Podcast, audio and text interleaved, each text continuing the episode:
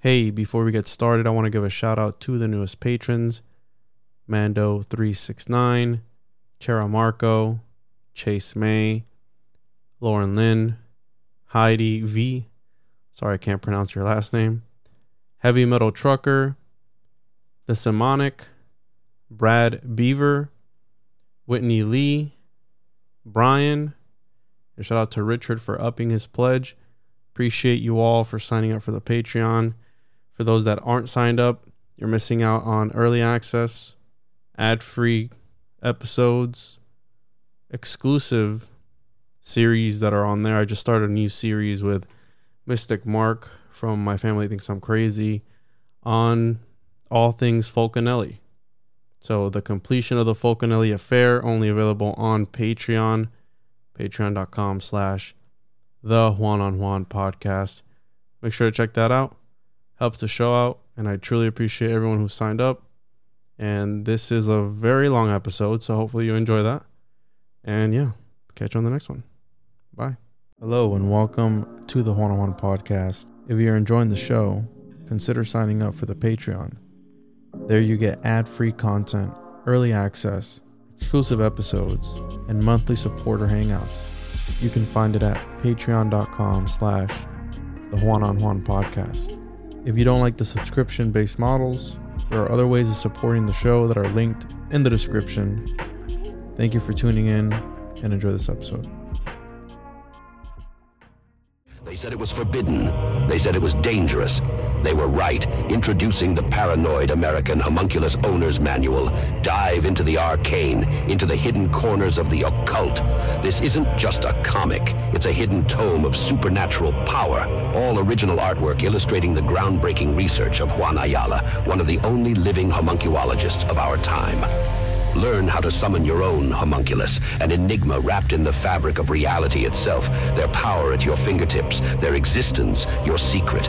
Explore the mysteries of the Aristotelian, the spiritual, the Paracelsian, the Crowleyan homunculus, ancient knowledge lost to time, now unearthed in this forbidden tale. This comic book holds truths not meant for the light of day, knowledge that was buried, feared, and shunned. Are you ready to uncover the hidden? The Paranoid American Homunculus Owner's Manual, not for the faint of heart. Available now from Paranoid American. Get your copy at tjojp.com or paranoidamerican.com today.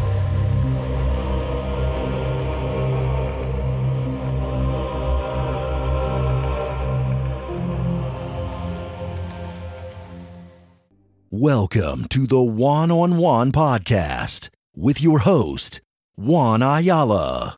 In this episode, we're going to be talking about something that I've always wondered about, something that got me into podcasting, and that's the enigmas of the ancient world. We're going to be diving into the mysteries of the ancient world, talking about these huge stone structures, these megalithic structures that supposedly have been left behind by civilization X, or was it the people that were already there? Is history lying to us? Has history been occulted from us? Do they truly know what's going on? And what are these sites hiding? Are they hiding something that goes deeper than just the structural aspect of it? Is there a more metaphysical aspect to all this? And today, joining us is going to be my good friend Luke from the Enigmas of the Ancient World channel. And there's no one better that I know who's as well versed in this type of topic than Luke. He's actually been there numerous times, and him and I go back all the way to episode 11 of the Juan on Juan podcast. So make sure to check that out. There's numerous episodes. I list them on the show. But yeah, we go way back. The first episode I ever put out with him and I on YouTube was October of 2020. And we recorded that before that.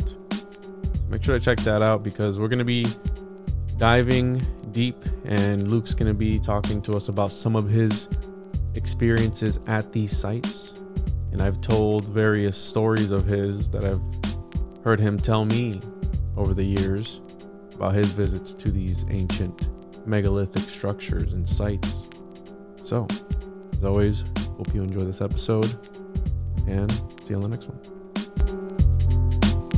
Energy, they're focal energy centers, and they're I think they're places of, of like I don't want to say lost the word, I don't want to say ascension, but it's like they're places where you, you tune in and you elevate yourself a bit, and suddenly things that weren't quite possible are clearer and, and more possible.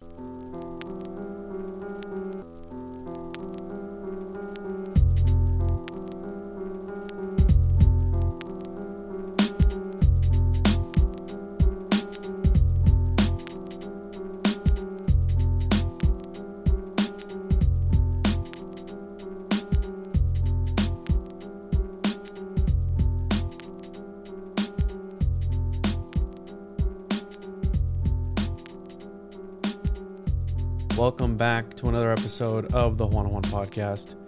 I'm your host, as always, Juan. Make sure to follow the show on social media at the Juan on Juan Podcast. Pretty much all platforms. Make sure to sub to the RSS feed. Check out the website, tjojp.com. Make sure to get your homunculus owner's manual. And make sure to get that. I got to send you one, Luke. Yeah, Yeah. I need one. And yeah, to get your homunculus under control. Yeah, The Occultist I need all the help I can get. Yeah, the Occultist Monday, the comic book, all that good stuff. TJOJP.com, everything is on there. And today we're joined by a by an OG of the show, by a good friend of the show. We go back, dude. The first episode we did that I put up on YouTube, at least, was Yeah. October 15, 2020. Yeah, So almost three years. Yeah, but we recorded that before I had uploaded it to YouTube. So, yeah, we- you got episode 11, 16, 20, 24, 27, 31, 36, and 39. And then we Mm. also put out a four hour banger on the Patreon not too long ago that you were on and you were talking to us about Egypt and all that good stuff. How you been, Mhm. dude? And can you let the people know where Been they can alright. find you? Uh, yeah, you, you you can find me right here. I uh, I'm actually I've been r- super inactive. I have a website, Enigmas of the Ancient dot world, and I, I haven't updated it in a long time because uh, because it's it's not interesting to me. I hate uh, I hate doing website stuff, but uh, I, I've sort of maintained some Instagram stuff. I quit out of Facebook. I can't I can't take it. I, I hate it all. I just uh, have been working really mainly not on YouTube videos, which I was doing to um, generate interest in the, the documentary I'm trying to make. So that's really what I've been focusing on doing. And there will be some more uh, YouTube videos as as usual. I've I've made a bunch. I just sort of hang on doing the commentary on them because I just you know it's not that much fun for me. I'm just trying to share this stuff with people, and uh, it just takes me a while to get around to it. But uh, anyway, yeah. So I'm on Instagram as Enigmas of the Ancient World. That's actually got like the latest stuff because when I travel, I just put stuff up on on Instagram for people to see. Um, and yeah, I just uh, I'm just so not motivated by social media. I hate it. I'm sorry. Like, uh, No, you're good, dude. I I feel you. Sometimes we get stuck in a run. Sometimes we all need breaks, right? But you do you do great work, and you've said a lot of things that have shaped my worldview when it comes to this ancient world stuff, right? And one of the things that Mhm. you've always said, I hit you up recently about, was the these mummies that came out recently. And one of the things that you said one time on an episode we were on, once upon a time, was that if there ever was to be the actual ancient aliens, it would Mm. be in South America, not in Egypt, right? Because there's more evidence of these sort of things in South America and the stories that you've also heard about these sleeping ascended Mm. master beings that are in these pyramids. Mm, and that has always stuck with me and i've always told people that. And then this comes out with the whole Well, mexican mummies. There's a lot more of an ongoing connection in South America uh, with what the indigenous people refer to as the Sky family or the Sky Brothers. And of course, you know, by that they mean, you know, beings that are traveling here, you know, from elsewhere and have been for a long time. And, and you see this stuff recorded throughout South America. I can't, you know, there's, and there's a really strong prevalent you know tradition of the the elongated skulls in South America, even more so than Egypt. You see it in the art a lot, but unless you're you're down in Toshka and a lot of that stuff kind of got covered up. They had some elongated skulls down there in Egypt, but like most of the stuff we find from you know dynastic times in Egypt is not elongated at all.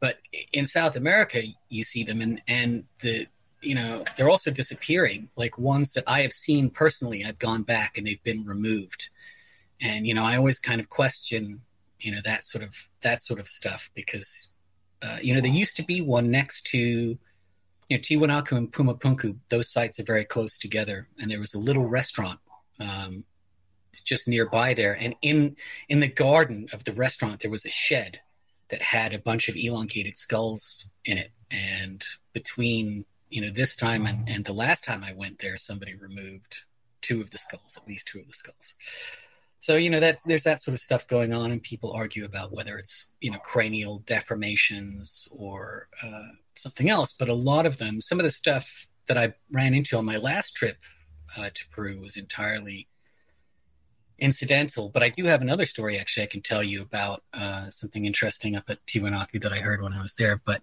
but these mummies, to get back to this, what's going around now, what's come out. These these came out before. Um, I I don't think they're real. I don't know. I haven't seen them. I think it would be great if they were evaluated professionally and, and openly and we could see what they really are. There's some biological issues. Like, I don't know of any other creature, you know, that has arms that, that has a single lower arm bone like we all have like the radius and the ulna, the two bones. And actually, when we twist our arms, like the bones actually kind of wrap around each other. And like, I just, they have no thumbs. Like, there's a lot of weird stuff. They'd have to be like telekinetic or something. And, and I just, these things just kind of look like paper mache to me. And it's really hard. You know, I want to believe I'm waiting. You know, these, these ones don't seem like it. But some of the other stuff, some of the Paracas, uh, stuff, for example, those are those are real. Uh, those are very real, and um, to me, um, you know, I think they're another. I don't think they're actually extraterrestrials. I think they're another form of, of humanoid, not these ones you're showing now, but the the Paracas uh, ones. I think are another form of of human, just not sapiens sapiens. And I, you know, I think as as we you know continue with our archaeology and our anthropology and paleontology and we discover more and more stuff. Yeah like some of this stuff. And some of the, there's a couple of those that we're gonna we're gonna see today. And these these skulls it's interesting some of the ones that we'll we'll see that i filmed they're small. Like these these people were small. Um and i just think it's uh there's so many of them. And like the way that the skulls are joined together uh, does not seem uh, like our skulls are joined together. And uh, I think they're probably another another type of humanoid, you know, that existed. We we discover more humanoid species all the time. There's a couple of different small humanoids that are, were quite smart, like for Floresiensis, and there was another one recently. And of course, um, you know, there are other races too. We forget, you know, that that a lot of the stuff in our prehistory is underwater and is under silt. You know, all the oceans are 300 feet at least higher than they were 10, 12, 15,000 years ago. So a lot of, you know, civilizations almost always live by the water. And so when that water rises, everything is covered in silt and muck and everything else. And, you know, we, so we know, like in the Mediterranean, for example, we know there's 250 cities at least that are under the water there and our, our marine biology or sorry our marine archaeology is uh, is still you know in an early stage. The technology is expensive and difficult. Uh, it's really hard to you know move that silt out of the way and all that stuff. And they they tend to focus on ships because ships are a big payday. If you can you know you, you see how everything's laid out maybe there's some gold in there or maybe there's you know an antikythera or a device or something in that the cargo hold. Is a story you know you start uncovering cities it's huge where does the expense end? Like what do you really i i don't know. So like i i feel like we're going to learn more as our technology gets better as we can at, at some point all of that stuff we're going to be able to scan. We're going to be able to see it all really clearly you know when the funding is there and when the the technology is. There, i saw this I saw this article a treasure hunter stuck in jail for refusing to disclose location of gold coins faces judge and got for uh, from shipwreck cells for 2.16 million. So this dude went to Wow. jail for not telling the government where the Right. he's still in jail after 6 years. Wow. Wow. And I've had once upon a time I had Brien Foerster on and this concept of these elongated skulls, right? Cuz they're not giants by any means, right? Cuz you No. have the whole Nephilim and giant Yeah. lore cuz these are redheaded too, right? There's some hair on them and they're, they're also redheaded. Some of them do seem to be like redheaded. I've certainly come across Egyptian mummies that still had their hair and it was red. I don't know if it was henna or, or whether it was a, a natural red, but it's they're still red. Mm. There are here too. I mean, some of these are are in the Larco Museum in Lima, and uh, some of them are in other other museums. The Larco is actually a private museum, and it's one of my favorites in the world. It it um, they open their back rooms to anybody. It's the only museum I know that does that, and you can actually go into their back rooms and see all of the artifacts and skulls and you know pottery and you know figurines like in just on their back shelves you can actually walk through it all it's really interesting And do we only have their skulls? Do we have any skeletons at all? Like no we we have skeletons like most of the Paracas skeletons they're you know they're sort of bundled up they've got their knees under their arms and they're they're in this sort of position and they're just most of them are you know they're like four feet tall and they have uh you know larger heads larger skulls and um so like this. Yeah, yeah, kind of like like that guy. And they're just, you know, like the there's one in the video uh, that I sent you that we're going to look at in a bit. And Yeah, let me know you whenever- when you want me to pull well, them you up. can put it up whenever. I mean, you know, we're just we can just talk about it. So like the the one I sent you, like yeah, this one. So this isn't the guy I'm talking about, but this is an elongated skull, and he's got really interesting. like, and for those listening, Luke has been to these places. He has actually been there. He's documented this. He's been there numerous times. So this is coming from a person who's who's got experience doing this sort of stuff. Yeah, I'm not I'm not any kind of expert. I you know, I I don't I don't know enough. But like so this is another elongated skull here. These are all lying in coca leaves, which is like an offering. And this guy, so this is like who I'm talking about here. He's got really large eye sockets. That's like the first thing, obviously, that you notice. And he has an, an elongated skull.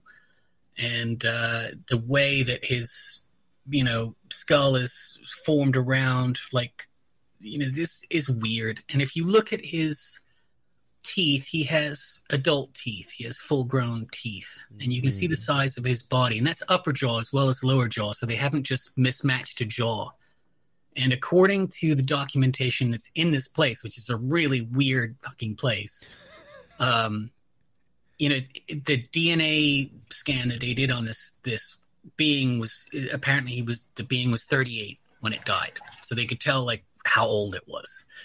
So, you know, something is this just like a deformity? Like, and like the more I see of these, the less I think it's really possible that they're all deformities, and the more likely I, I think it is that we're looking at another another species of humanoid, you know, that lived on this planet and eventually eventually got wiped out or died out over time. But I, I I'll tell you, I was in here.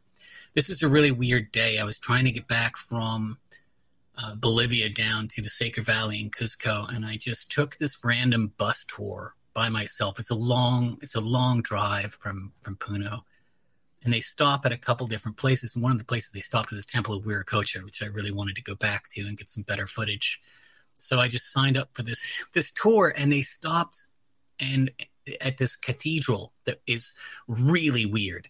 And the cathedral is super weird because back in the, the colonial days when the Spanish were over there murdering and stealing, uh, they wanted to paint all their new churches with all of the Catholic imagery. But it was really hard to get the artists to, you know, come from Spain, famous artists, to get on a boat to go all that way out to you know where these savages lived and you know paint stuff on the wall so what they did was they paid a couple of guys to come out uh, a lot of money to come out and teach the peruvian locals how to paint the Catholic imagery. And so all of the, you know, these Peruvian tribes, they're all doing pretty intense psychedelic stuff. And so you can imagine these like Catholic stories of horror that are like kind of, you know, and now you have to learn how to paint this. And so you have this cathedral. They won't let you take any pictures, they won't let you take any video. This entire cathedral is just covered in the most insane, like weird psychedelic Catholic art. It's very bizarre. Does it have a name? Can you find pictures online? Uh, there may be some pictures of it online. I can try to figure out uh, what the name is. Uh, so when I was looking, but anyway, at- next to this, they so next to this thing, she says, after we're looking at this, and she goes, "Does anybody want to see the extraterrestrial?" And I'm like, "Yeah, okay, whatever." And this I'll, is I'll where? Show me. This is this is in this is in Peru. This is like getting down closer to to Cuzco on the on the way back from from Puno, and um, yeah, I, uh, so I went in and it's this room. There's one outside. There's one skull outside that we haven't seen yet on that video, and there's the ones that are in that room. And I was the only one in there. And you see how all those skulls are laying on the coca leaves, which is like an offering. And so I'm in there, and one thing that you don't see on the film is down on the floor to the right. There is a, a box with two like huge chunks of of obsidian. Uh, and there's like another skull or something between them. So I got down on my knees and I, have got my hands like on these pieces of obsidian, and all of a sudden I hear like the coca leaves like rustle behind me. And I'm like, there's somebody else in the room. It's a small room. I'm like, there's somebody else in the room. And I turn around, there's nobody, and it's like silent. And I'm not, so I go, I'm like, I'm just imagining things. So I go back, I'm looking at the obsidian, same thing happens. And now I'm like freaking out a little bit. Turns out that the the ceiling was just like uh, canvas and had a bunch of leaves on it. Every time the wind would blow, oh. there'd be like this, oh. like rustling leaf sound. I, I almost had a, a, minor heart attack. Anyway, so so this is what they have like on the wall here. Uh, you know, they're saying obviously or sort of implying that they think you know these guys look like look like the Greys. You know, so. Mm-hmm. Take that for what it's worth. I, I think they're I think they're humanoids. But you know, they, so South America though does have a huge history and connection with this, and I spent um, two weeks with uh, a very good friend of mine who is half Aymara, half Quechua. She speaks both Aymara and Quechua, and you know they're very comfortable, very very comfortable with the fact that the Sky family has been visiting for a long time and and continues uh, to visit. You know, so when and this guy too. By the way, this skull is small. It's an adult. You can go back to that for a second. That skull is really small. You can probably just about see the reflection of my head, like in the glass on the left. Like uh, my skull is like half again, like the size of that. But he's got adult teeth. You know, again, upper jaw, adult teeth. Like that guy was old, but he was probably three and a half, four feet tall. Or they just had tiny heads when I'm looking at, at this the, this one in particular, the teeth stood out to me. And yeah. again, I'm not because you're saying it could be a deformity now. There's a few things we can go off of that, but one of the things that comes to mind is I don't know if you've ever heard of this guy, Beetlejuice. He's been on like I have I have I've seen memes. Yeah. I don't watch a lot of crazy stuff, but I have occasionally seen a meme of this guy.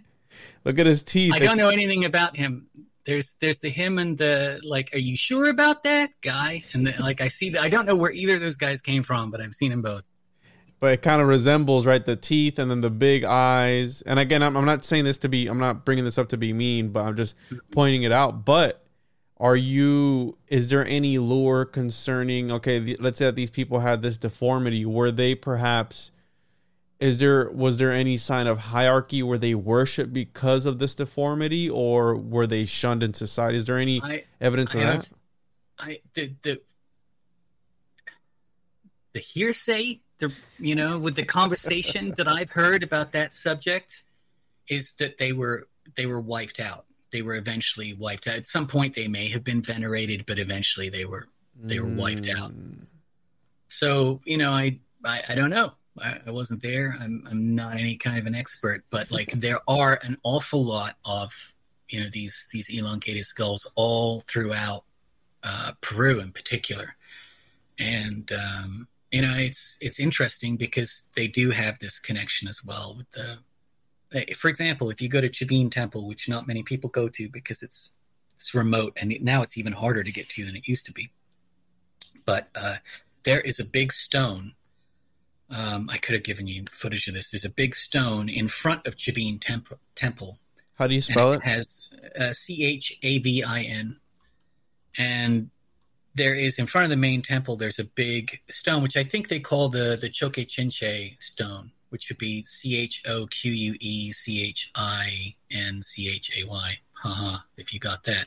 So yeah, that temple in front of that temple, there's a stone, and it has like these imprints in it. There's seven imprints in it. And when I was initially looking at it, I thought this looks like because there's a puma paw in Cuzco, and the puma is a big animal uh, in South America, especially for the ancient cultures. So I thought that's uh, I thought that's what it was, and uh, I was corrected by a shaman. It's the Pleiades stone. Those seven imprints are, uh, you know, the pattern of the the Pleiades planets as seen from Earth. So you know these these guys, the Chavin culture is very interesting because they have, um, you know, the Lanzón is there, which I have a weird story about, but. Um, I actually ended up talking with the the shaman at Tiwanaku about this, and he's like, "You don't want, you don't want anything to do with the Lanzón. You don't want to go there. You don't want to make an offering." He was really trying to freak me out, but um, you know, they were. It was a really powerful early culture. It's the first example, first known, proven example of uh, ritual and continued use of, of psychedelics, like in their Is this what you're talking about, bro? their religion. No, that's that's not it. Um, That's there a- too, it's a- though, right? Yeah, that that is there. It's now in a museum. There's a replica Whoa. uh, there. Um, uh, yeah, it's like a flat. I, I, I'll get you a picture of it, or I'll get you some video of it. You can superimpose it in. It's just got uh, like.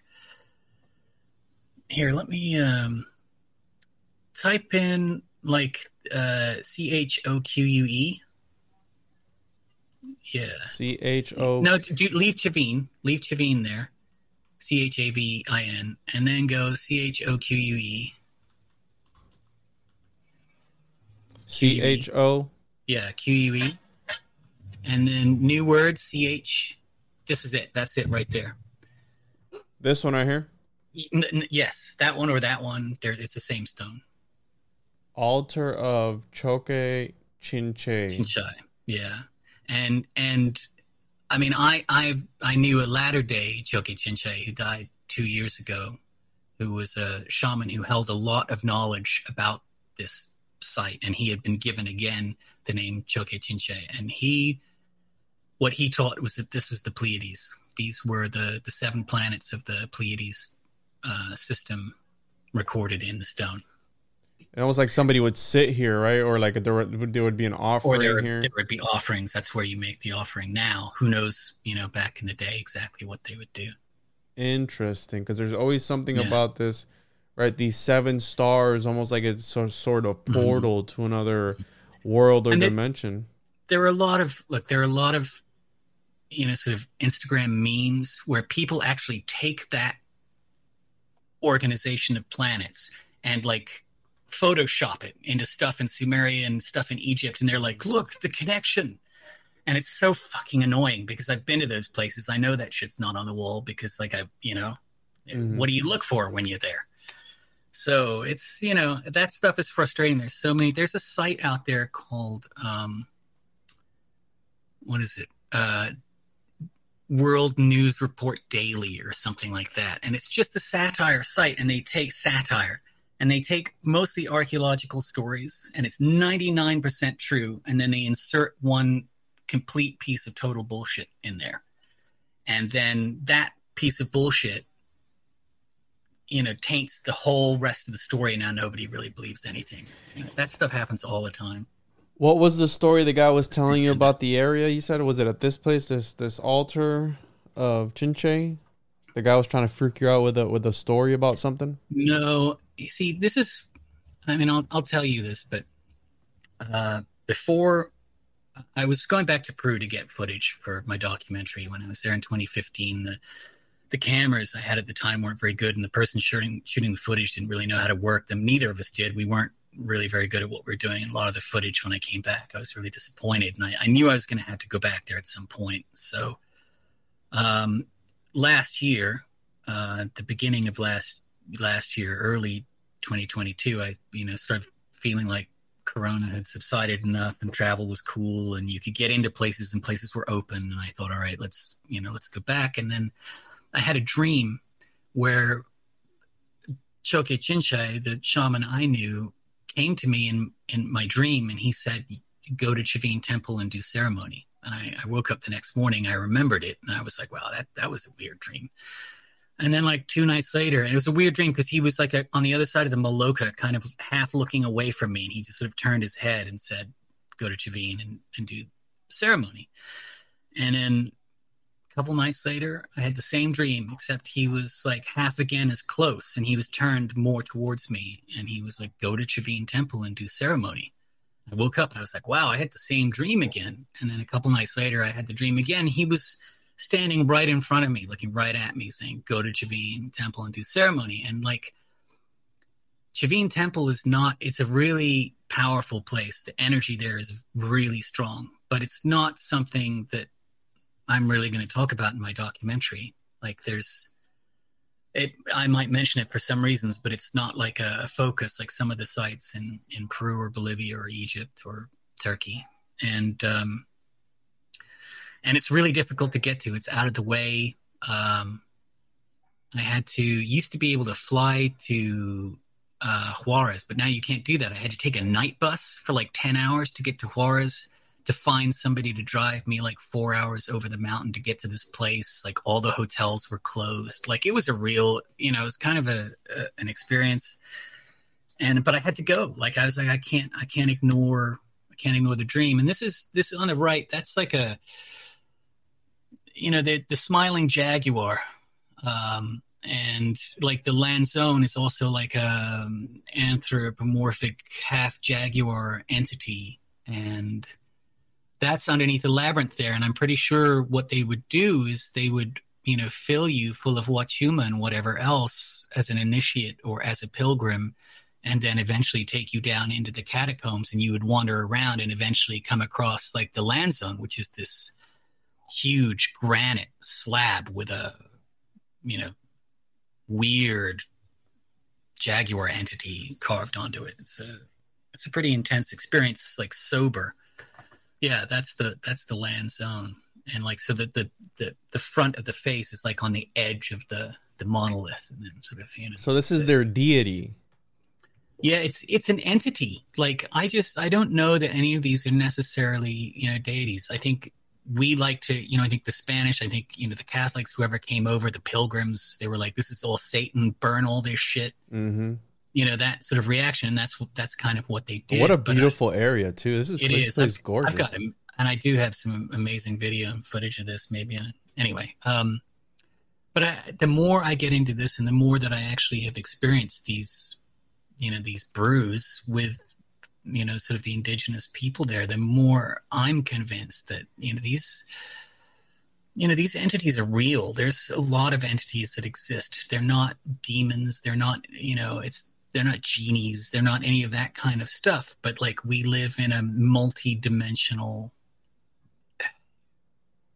realm existence world universe whatever it is and there's so much stuff that we can't perceive and these other entities have tasks and purposes and you know functions and they're doing stuff and you know we can't we can't really see it because it's not within the tiny narrow window of stuff that we can perceive as real. Yeah that's the Lanzón. But stuff is stuff is going on, and, and I think some of these entities are still available.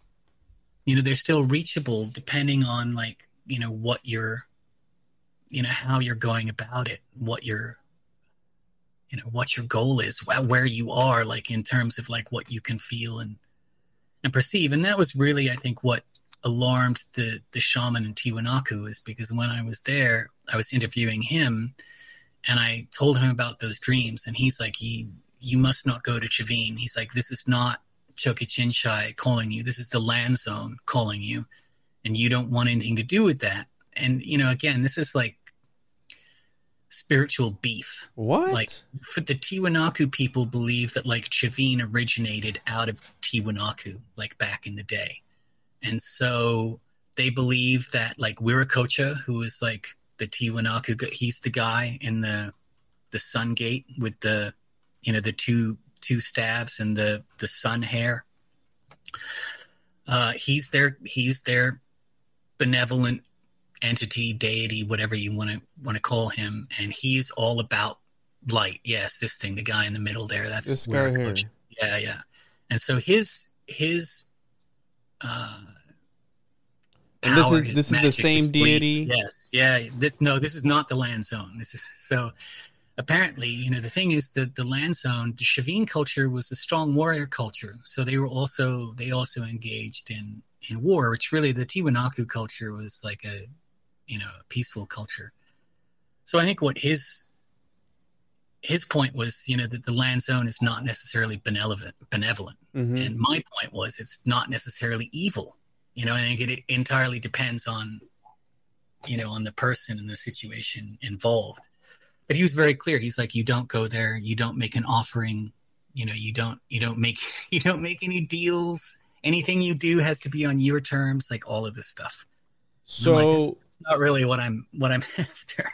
It's very strange. He offered to give me like this reading of like coca leaves. I have all of this on video. He offered to give me this reading of like, you know, he reads coca leaves. He was just eating them through the whole thing, and uh, which is very common because of the altitude.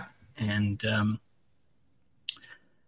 and then we got we had this discussion, and I was like, yeah, by the way, I would, you know, that would be great if you would like to do a, you know, the reading of the coca leaves. And he's like, no.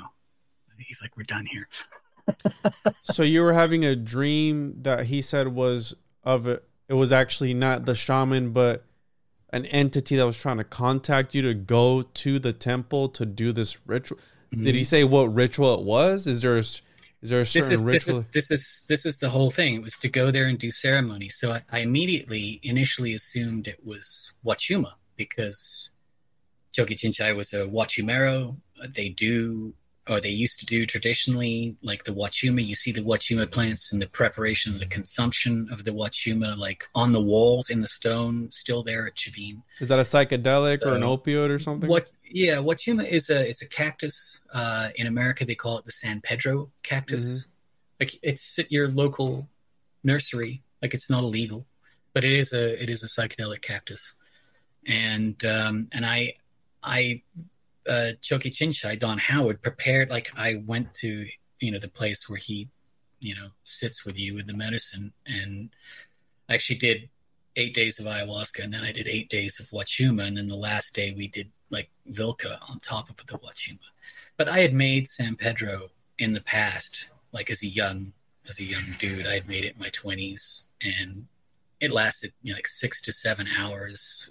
You know, it was sort of very similar to, you know, like LSD in a way or, or maybe mushrooms. Wasn't eh, when I, I drank it in Peru, it lasted 18 to 22 hours and it was just fucking relentless. Like it was just relentless. Like I could feel every every crevice, every part of my skull, every bone. Like it was just oh, just eight days of that was uh was interesting too because like with the ayahuasca, it's you do it at night and the focus is you go in, and with the wachuma, you do it in the day and the focus is you go out. Mm. and uh like i i've just i've been in a stage where like i i just want to go in. Like i'm and the more like they were like oh let's you got to do this and like go do you know climb this and do that. And i'm just like i i just want to meditate on like i feel like the need to meditate on this but you know everybody's everybody's different. They've got their you know their ways and and what have you. So that's a really interesting site though and the energy there is really really strong. Like it's i feel like it's palpable. Like i would compare it to um you know like the Abu Ghurab sun temple in egypt just in terms of like the intensity. And I, i've started like through this you know the the pandemic what have you. You know i really i started getting into meditation and going to these sites. Like i'll tell you there's a reason that like meditation and toning and uh, anything like that is forbidden at almost all of these sites, you like you can't touch this, you can't go near that, you can't look like you're meditating, you can't sing, you can't hum, you can't tone. Like there's none of none of that stuff. It's all like forbidden. And I, I used to think that was kind of silly, and now like what I've been doing, I, I, I encourage people if like you go to these sites and and if you feel like this is good for you, I encourage you to make an offering when you reach the site to like burn some Palo Santo or burn some sage and express like ask permission to enter the site and then like express like what you want to get from the site. What are you looking for? You know what is it you want from here? And i started doing that at these sites and like my experience has changed like like dramatically. And i had some really strong i was able to meditate in a bunch of places this year in Egypt and in South America, including inside the so-called King's Chamber of, of the Great Pyramid and outside the Amaru Muru Gateway. And honestly, I've n- I haven't had experiences like that outside. Like meditating at home is not the same. Like the things that happen are not the same. And so the conclusion that I I'm coming to is that these are just you know they're they're energy they're focal energy centers and they're i think they're places of of like i don't want to say uh lost the word i don't want to say ascension but it's like they're they're places where you, you tune in and you elevate yourself a bit and suddenly things that weren't quite possible are clearer and, and more possible. And I, I was very fortunate to take just you know three or four people through Egypt uh, in in May, and we had the the Great Pyramid to ourselves from like midnight to two a.m. And there was there's one guy in there who was really cool with us and didn't care what we did because we were respectful. But like as far as toning and whatever meditating, he didn't he didn't care. He didn't want to know. And um, we would take turns getting in the box and actually, while people were getting in the box and toning, I started. I took off my socks and shoes, so like my feet are grounded into the floor, my hands are on the floor, and I started meditating. And just this passageway just opened up, like right in front of me, just boof, like off into the distance with like a, a bluish light at the other end. Like I immediately freaked out, like got kind of emotional, and like the door shut. I'm like, the fuck. And so I just went through it again five times. I was able to. Now I'm not saying like with my. I'm saying with my eyes closed, like this visualization occurred. That doesn't doesn't really happen when I'm at home. So I'm already like kind of, you know, feeling like there's an energetic thing going on in there. And I took my my phone over to where we were like toning in the boxes, and two of the people who were there had re had quite deep resonant voices and they you know they each found like this pitch that uh, really seemed to resonate strongly even like when you were outside of the box. And then when i got in the box like i found like a third tone like above that. As soon as i hit that third tone everything washed out. Like it was just like this epic like white noise wave where like there was nothing specific in the noise anymore. It was just like being caught in like like hearing the ocean roar, like you know, just like this massive kind of white noise thing going on. And so they're like there are these three frequencies when you're in that box that combine to do that, and that's in our hearing range. So like, what else is like you know going on? I, I think it's I think it's an activation. I think these things are like places of activation. I think you can go there and you can you can activate yourself and then if you want to pursue that you have you've touched that thing. You know that thing is there. And now you can you can go back. So I, this is what i started doing in egypt. I had that experience on like the second or third day because we did that really early into the trip. And i'm like jesus i've got to do this everywhere. So everywhere i could i'd let the others go and the guide is talking and i would just sort of oh i'm going to get some footage of this over here. And then i would just sort of slip off and see if i could get 10 minutes to just sort of sit there and almost every place there in Egypt was I had a similar experience, and I was sitting on the the hotep at the at Abu Ghurab, and I was looking north. I was looking towards the Great Pyramids in the north, and I'm trying to meditate, and like nothing's happening, and I just get it's like you need to look west. I looked west, and immediately, like this passage opened and went down, under under the ground, like into the pyramid. This like this stone archway just off down. I'm just like, okay, so this happens here. Like, am I imagining this? Like, this doesn't happen at home, you know, when I do this. And so I, I started.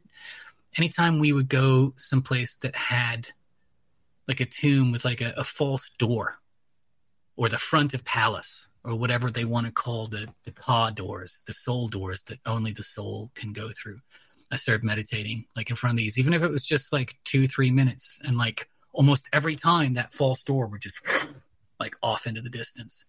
I just encourage people like if you find your experience, like go there, quiet yourself, shut all the noise down, establish a connection, you know, with the site, and then you know try to see what you feel. Like these these places, a lot of these places were built initially built by the people we don't remember because many of them were started by people we don't remember and they were built on that site because the energy was different.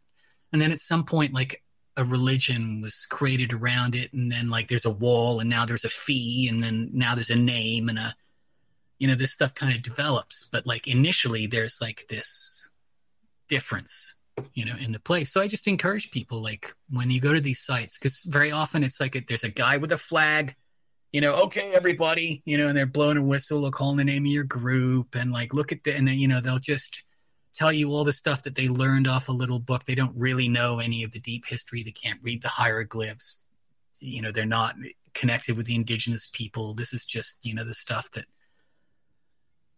you know you learn in a in a class that may or may not really be be true. And especially like with egypt when you look at it uh, everything from like the new kingdom on is is accurate because the record keeping was really good. But before then the record keeping was terrible. It was very spotty. We don't really know. And there's just a really good chance that that civilization goes back an extra how long you know? And then these really these pieces that are really out of antiquity that are super old really seem super old. Now it makes sense why nobody remembers them. Now it makes sense why the dynastic egyptians didn't talk about building the pyramids the great pyramids or building the sphinx. It's because you know it was already there.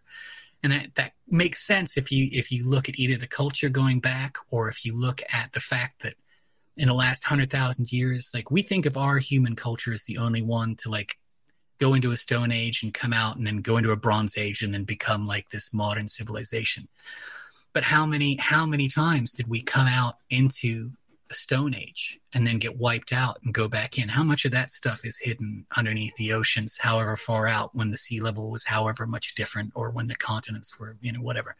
So like i just think that that we don't we don't really know. And it, the same thing sort of makes sense in in South America with some of those sites, you know, like puma punku like Ollantaytambo, like the Coricancha, uh, like Sacsayhuaman, where you have you know, all of this evidence of the Inca and other cultures afterwards coming along and using these sites and rebuilding them with this small stone construction that is nowhere near as grand or epic. And then, you know, I was there this year and I, I i'm talking to the guides there. I'm talking to the archaeologists there because i really want to understand you know i don't want to go in there yelling and screaming. I, I really want to understand why is it you know that, that you think this? And i'm just waiting for the good reason. And i did see some good construction techniques for like Sacsayhuaman i don't necessarily believe it but like i'm like okay that's credible.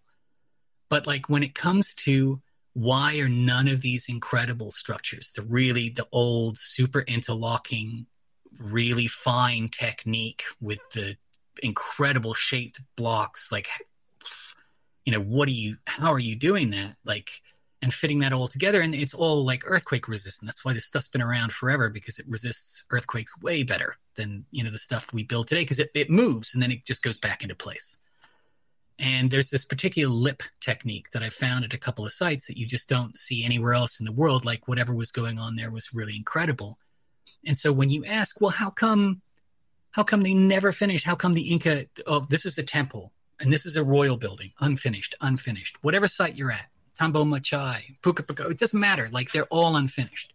Sacsayhuaman, the Coricancha, it's like all unfinished. So why why is it all unfinished? Why is this all finished with this stuff?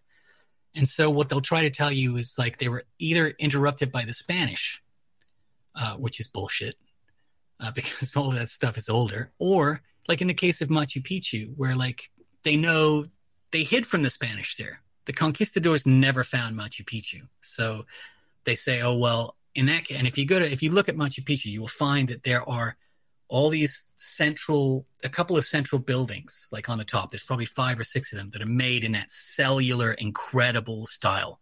And those are usually built around the older monolithic stuff that has like weird, you know, they're, these are just like some kind of ancient, really truly ancient altar. So eh, this stuff is usually built around that. And then everything else is this small stone construction. And so what they tell you when you're there, they will tell you, oh, you know what?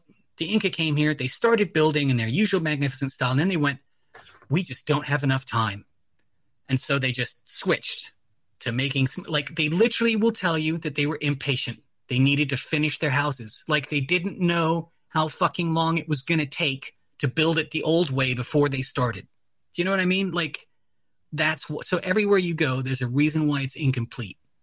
And that reason is always something weak. Mm-hmm. And I, you know, I'm just, I'm still waiting. I we'll we'll have to do one on Ollantaytambo and and like Machu Picchu because I have I have some really really super amazing footage. Um, when I went this year, I was actually on the train to Machu Picchu and I was in a carriage filled with French people who were all extremely ill, and uh, and they, you know, I made it so far without getting sick, and then after Machu Picchu, I got really sick from all these French people. And uh, vive la France! And um, so when I was coming back, I spent two days in Machu Picchu, and then when I was coming back in Ollantaytambo, I was really ill. And Ollantaytambo was also the day I was going to go to Napa Iglesias or Ñaupa Huaca, which we're going to see some of that footage in a minute. Um, and I was so sick, I had a temperature of like 101 and I stopped at the pharmacy, the nearest pharmacy to the hotel, which happened to be right outside Ollantaytambo. And I turned around and there was nobody there. And I'm like, I don't care how sick I am. I have to go in here and just get this footage of this place with nobody there. So I got some really good, really good footage this year. To to back up a little bit. Sure. Sorry, buddy. No, you're good. Because I always tell everyone this story about you in the box and how it, it, it would shake violently and you had to get out. And if I'm not mistaken, Crowley made contact there in 19 something or other with Aiwass, and that's what had instructed him to write write the their their main book, the Book of the Law, if I'm not mistaken. And so, like this idea of meditating at these sites because the sites themselves it's either the proportions in which they were built to or the location or a combination of, of that right the, the proportions plus the location right that is able to open these places up because and and the place itself becomes a sort of gateway if you will it becomes a sort of portal right and you're not and maybe maybe not even what do the locals say about why these why the indigenous people chose these areas to begin with? Does well, it involve I, aliens? Uh, are we talking about South America? Are we talking about let's Egypt? let's talk about the South America, the Chavin Temple, because that that one that one's interesting. Do they what do they say about this particular area? Is it the Sky People again? You know, I think most of the academic study there focuses on Chavin as like a center of pilgrimage and it's kind of interesting because it was a very long time ago. It's a very early culture. It's really far up, it's far north in the Andes. And yet it has a lot of, it's not in the jungle. And yet it has a lot of jungle iconography and a lot of, there's a lot of evidence of people coming a very long way in ancient times to come and do pilgrimage there. So I think, I think that's sort of like their focus. The fact that these people were, you know, felt they were deeply connected to Pleiadians for whatever reason, enough that they had to, you know, sort of make a, a, a monument to it. You know, I think is is interesting. Um, and of course, what you see is, you know, what we always used to make fun of it because the ancient David Hatcher Childress with his, it's a doorway that doesn't seem to go anywhere. at some point you have to ask yourself but like what, he's right that there are an awful lot of doorways in south america that don't seem to go anywhere Well, even this one. but but the well see this is this is Pumapunku and or this is actually at Tiwanaku I think um, Yeah. but uh, these stones I think may have actually come from from Pumapunku because they're very similar to the gateways at, at Pumapunku and nothing else at Tiwanaku is so much like these. There's a couple of of them I think. Anyway, um, you know, nothing here is where it was. That is the gate of the moon, um, and uh, again, like it's it's all and that stuff's all andesite. This is sandstone. Uh, the back of I'll tell you. Okay, there's another monolith that's about three times the size of that one. That's in the local museum that has been closed for like 15 years. And I've I've talked to the archaeologist there, and he's like, they won't let me open it. I can't show anybody the monoliths. And there's there was this story about these some of these monoliths when I went there this time, and I was actually in Samaipata with my Aymara Quechua friend, and she said, when we go back to Tiwanaku, I heard something, and I want to find out like what really happened. How's your Spanish, Juan? I'm fluent in Spanish. I may. Do you want to translate something for me? I'll tell you the story, and then you can tell me if you want to translate it for me. Yeah. So she, I said, okay, so what's the what's the story? And she said, okay, uh, you know, the guards, one of the guards uh, from the museum in Tiwanaku was going home at night, and these guys aren't. They're not local. They're like federales. They're like a federal police force. They've got, you know, guns and badges and the green jackets and whole shit. Anyway, she's like he was coming home and he saw a humanoid figure that was about 11, 12 feet tall, and it had uh, the head of a puma, and it had a, an axe in one hand and, and the head of like a human in the other hand. And she's like, the story's going around, and like when we go back, like I have to find out. So I said, okay. So we were actually walking around Tiwanaku, and here come three of these guys. So I just kept the camera running. I pretended it wasn't. I just kind of pointed it randomly somewhere and didn't look at the camera again. And she asked them about like the story, and um, it was the partner of one of the guys who was there, and he said, "No, no, it didn't happen like that. He was in the museum, and he was you know doing his rounds, and one of the monoliths moved like towards him."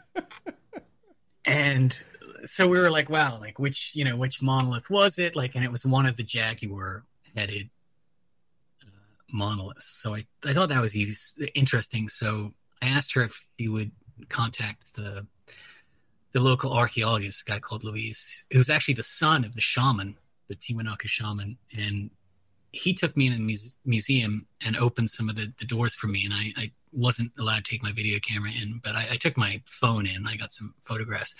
There's a 21 foot tall monolith in there. That now the sh- shaman at Tiwanaku told me like they do not give any kind of um, in their culture they do not give psychedelics to the people.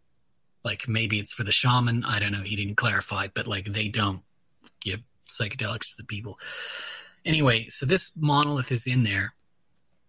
I noticed on the pants that this monolith is wearing, it's covered in all kinds of inscriptions and art. But the pants are just covered in these sort of weird circles. And I, I asked Luis about them. He goes, Those are Vilca seeds.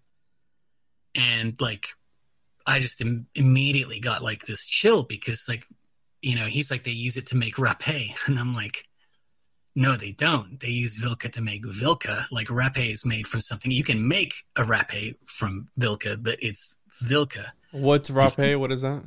Rapé is something that people do in South America, uh, usually before or sometimes after like an ayahuasca session or something like that. It's it's a powder, and they've got like this weird thing that you put up your nose, and the powder's in it, and somebody else blows like the other end and it blows this powder like way up into your nasal cavities and your eyes burn and you cry but like it makes you feel really clear and you know lucid or I haven't Devil's I haven't breath. I, I don't know what else they call it. It's just rape, R A P E with an Yeah, yeah. I'm looking at it now. There's like a few different things. There's a ceremony, Right. the nasal snuff. Yeah, I see the tube in the other guy's nose, Right. and they're But blowing it. Yeah, but it's not what what I would call psychedelic. Um, whereas like Vilca is a, probably the most psychedelic thing on the planet. It has um, three kinds of DMT in it. It's the seed Whoa. of a of a mimosa tree, and uh, it has five MEO DMT, which is like the you know the beyond the beyond this realm molecule. These little seeds? has- yes, they look just like that. Yep. And they um, and what you do is you you toast them lightly, and then they they split open, and you you grind I think the insides into a powder, and you add either ash or lime to it. You know, sort of dry it out and make a soft powder, and then then you you know you snort it. And I I did this in Peru, prepared by Choque Chinchay. And this is what I, I think I told you about this. We snorted this through the finger bones of like a 300 year old finger bone of a dead monk, obviously dead.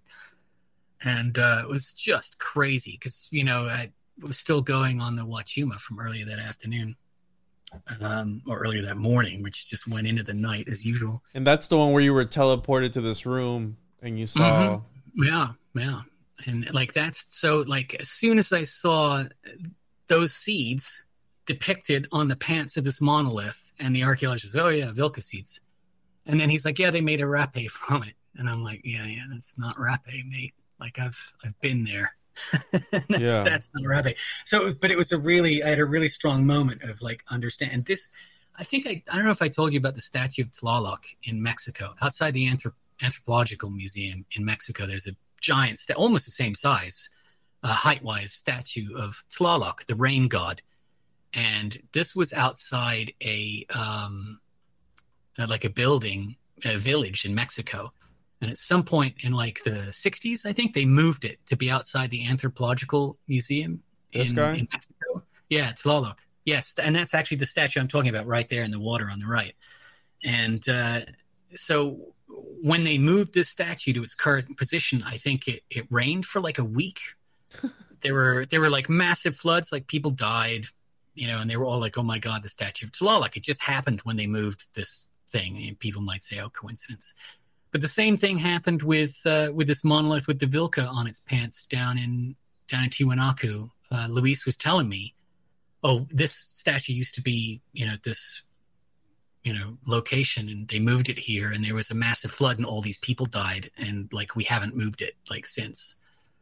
And And that's what's the connection Still, What What's the connection with the seeds being on the statue? What do you think that is? Uh, is that like hint? is, these these are yeah. This is uh, like this is a power plant.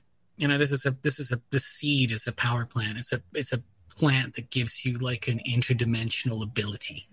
You know, when they the place I went to where they do this is one of the only places I know that that offers Vilca in Peru. There may be other places I just haven't seen any. But like one of the things Choque Chinchay used to tell you, it, I, it was a little bit melodramatic because you know you go through this day of Wachuma at the very end. So you've gone through like a, eight days of ayahuasca, which is murderous or can be murderous, and then the Wachuma on top of that eight days, and then they give you the Vilca in the end, and you're sitting around this masada, which has all of these power objects: human skulls, animal skulls, different crystals, Talismans, yeah. all these power objects, you know, and uh, all these ancient flutes. They have like they look like jugs, but you fill them with like different amounts of water, and they make a different tone when you like blow into them. So we're all like blowing in these. Anyway, so anyway, so he he gives you this story, like when you're you're sitting there, and he's like, you know, this is. You know the indigenous people they refer to this as the bridge between life and death. And you should be prepared. You may see dead relatives. You may see whatever. And like some people don't come back. And then he's like so who wants to go first? And i was just like me because like i am not going to sit here and watch 15 other people maybe not come back. Like i'm first on that train. So and i'm never i'm never one to be first for anything. But i did i did. I you know they tell you to go back to your room and it, it it takes about 15 minutes to kick in. And it lasts about 15 minutes uh, similar to i guess other dmts Mhm. and it's uh, was a very very cosmic experience. And again it's like one of those things that like has sort of informed me because like it showed me the disc that I was telling you about that I had to I realized I was supposed to step onto this disc and the disc had like these patterns in it. And through the patterns on the disc there were these like serpents of light that were like lighting up the pattern. And I realized as I looked at this I was supposed to step on it. And then I stepped on it and I was in a room. And since then like I have seen those type of discs like in mexico in particular like in museums. There's uh in the anthropo- anthropological museum there's like six of them. I, I didn't know these things existed at all. Like the it doesn't have the same design as the one i stepped in uh, stepped on What are the discs called? Do they have a name? It's, it's, it's an unpronounceable name that begins with c like um a, a cahoxula like I mean, I'll have to try and uh, it might because it's in like Nahuatl, so like it's it's you know it's like it's C A H U I something or Cahuixtla. Oof, I can't remember the offhand the, the name of it. But there's a maybe do anthropo- anthropological museum Mexico discs. Maybe search something like that and like see if something comes up. You, they're large. They're usually granite, and they're usually really big. They're usually like you know two or three feet high, and you know, There's, there's the disc of death. There's this thing. Right. So, like, you see the sun disk, which is next to it there. This is mm-hmm. the sort, or the go actually down below it to the right. Yeah, click on that one real quick because that one's got a gateway in the middle of it. But this is the kind of thing. This is um, you know, this has got an entity on it, and in the center of his, he's got there's a portal there with like a a, a cymatic figure in the middle. If you've noticed that, I don't know if you know about cymatics, but if you look Yeah. at, at that you know thing on the right there, if you look at that center shape, that is a frequency. So I look at that, I look at an entity that has a portal with like a frequency symbol in the middle of Mhm. that. Mm-hmm.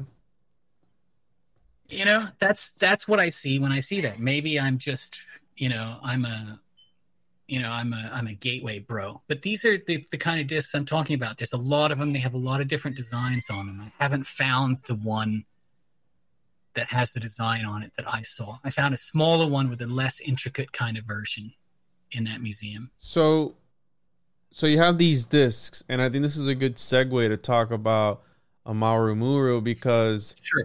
in that the the lure for that is right that the I don't know the the I think he was a king or something, the great warrior king or something or other. He had this disc, right? An ancient astronaut theorist believed that you know this was some sort of some sort of key to this gateway, right? Because uh, th- anything hmm. interdimensional, anything gateway portal related, I love because that's the kind of stuff that really. Well, I do too. I do too, and and the reason why there's a couple reasons why I think portal research is really important, and I, I- I think the I think the biggest reason is that like if you look at our space travel, right? Even if we were like in this, even if we had like Star Wars tech, right? You- We still can't really get around super fast. I mean, they, you know, mm-hmm. they got light speed. It's not really that great light speed. We're looking at how do we get to nearby planets? How do we you know colonize something else? How do we get wherever? And it's just like not only the distance is really hard but we'd have to build you know like what they call like the generational ships right or the colony ships where it's like you get on the ship but you won't be reaching wherever. It'll be like your great great grandkids or or something like that. We don't really have the technology to to freeze people properly and come out hibernate people. All that stuff is like seems like we're not close you know, at least in, in the mainstream, right? So if we're going to get somewhere really realistic, the human body, even if we did spend all that time on those ships, by the time we got wherever we were, we'd be like these lab rats that had never left. We'd the look like those Mexican mummies. Yeah, we, we'd show up, we'd show up somewhere and we'd probably just, We'd just look, we'd look like this. yeah, exactly. It wouldn't be good. So like really I think I think what we need is is you know portal technology needs to be needs to be instantaneous. So if if there is a, history or an idea of this or a thought about this, eh, you know we should look into it because that is going to be the real answer if we can ever make it happen. And um, you know, so, and again, these doorways appear everywhere. Yeah. So this is the video. I rocked up on this day and I was this whole trip, like, because I didn't do any of like the, the normal times or routes, almost everywhere I went was, was empty. And this day it was just my Aymara friend and myself and uh, Socrates, the guy with his flute who just makes sure people don't, you know, do anything stupid there. So I, I actually sat down. I have like 30 minutes of this doorway because I, I just set the camera on record. This is at the end. I panned around a bit, but I set the camera down and I just meditated there. And I had uh, almost immediate vision. There was like this uh, path that went up to the gateway and it was black and it had like these diamonds in it.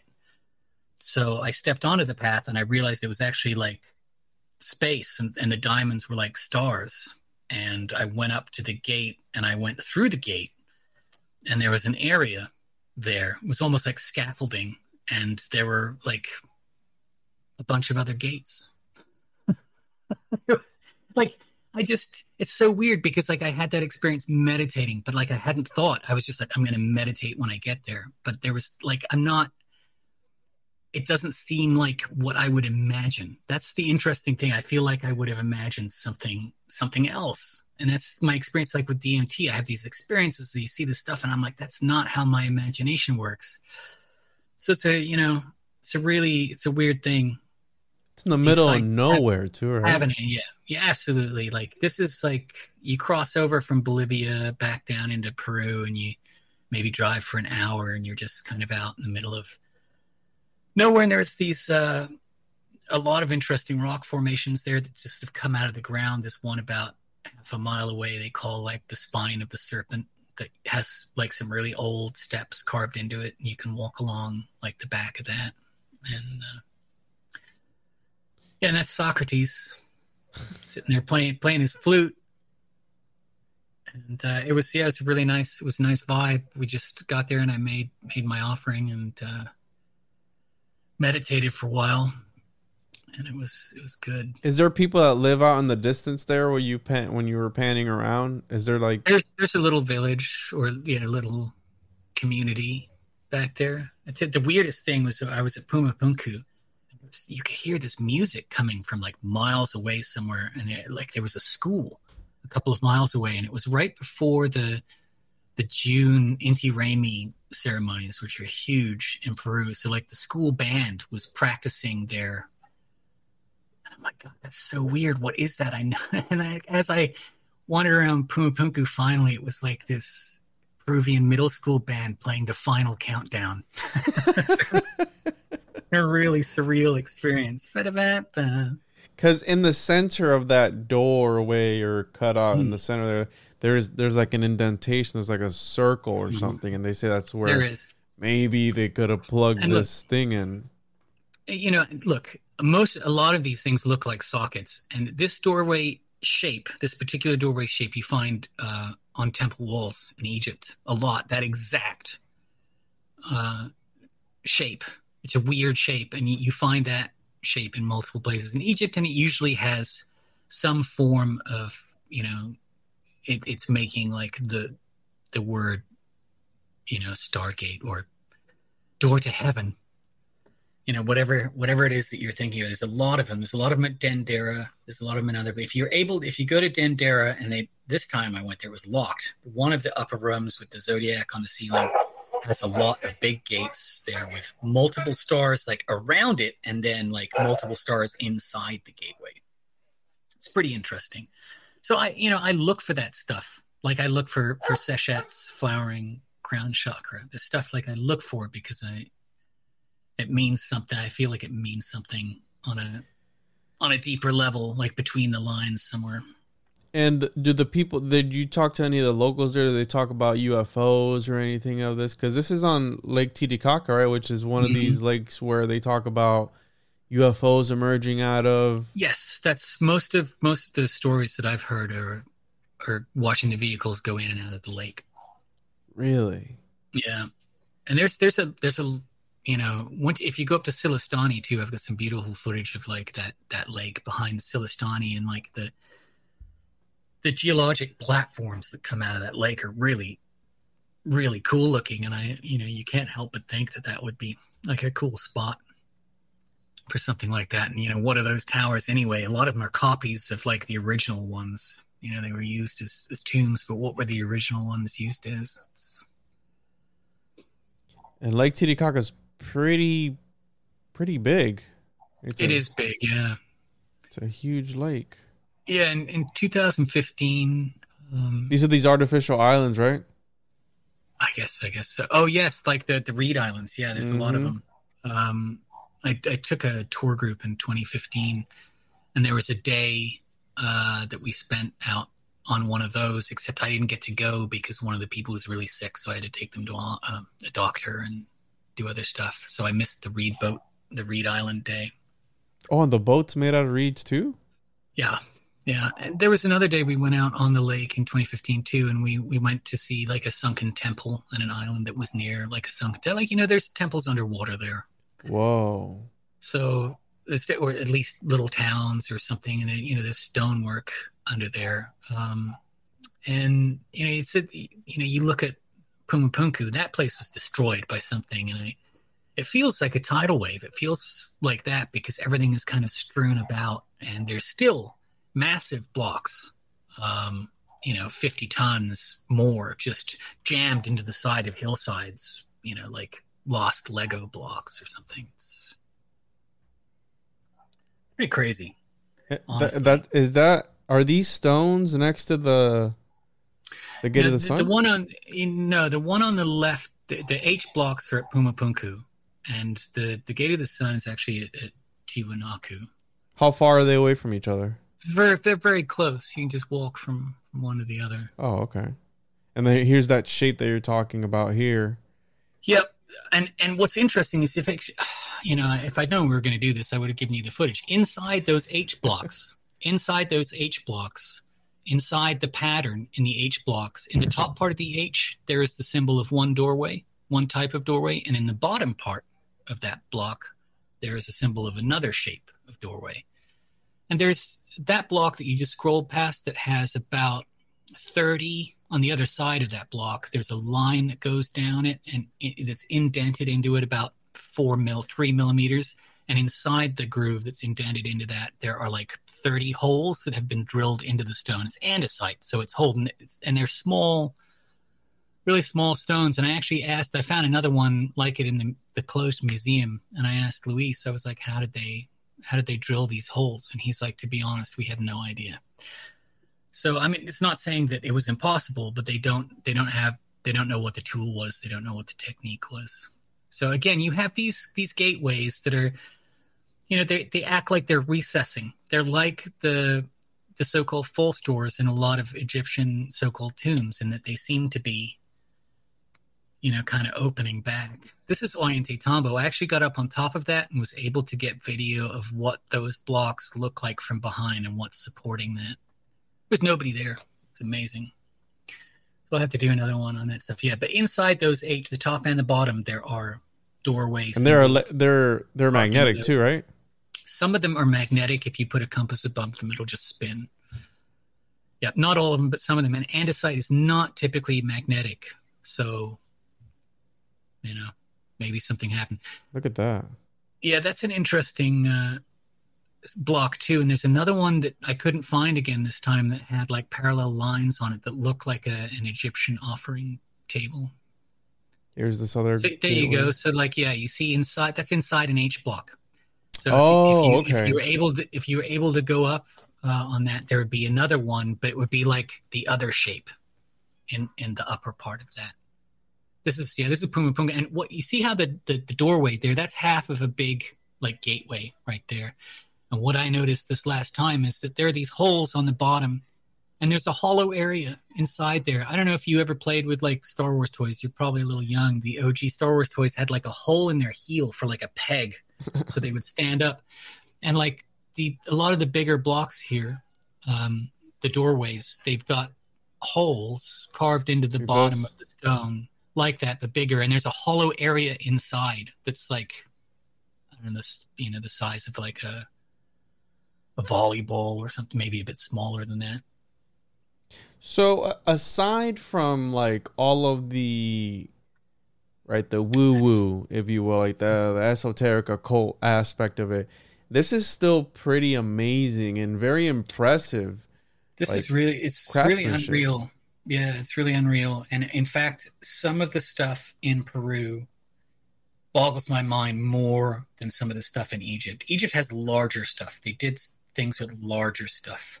But the quality of some of the craftsmanship in Peru is just absolutely mind-boggling. And I was talking to you about like what I call like lipping and it's like this technique they have where when they're like making Sacsayhuaman or the Inca Roca, what they call the Inca Roca wall, or uh, even at Oyente Ollantaytambo, the old style, when they are interlocking these stones, the one underneath it has not on the edge, but like inside about an inch, there's like a lip that comes up and runs along that. So like the stone above is like fitting into this lip. There must be a groove there for like that lip to to fit into, and it's like it's always perfect. It's always perfect. The only time it's not perfect is when somebody's put it back together.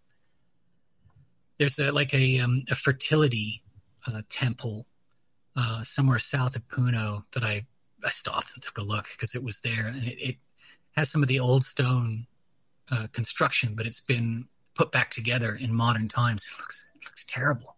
Like whoever did it initially, like you know, they did it right, and we're here today. Well, let's put it back together. Well, it looks like shit. You know. And I mean, it's like looking at. Have you ever been to Stonehenge?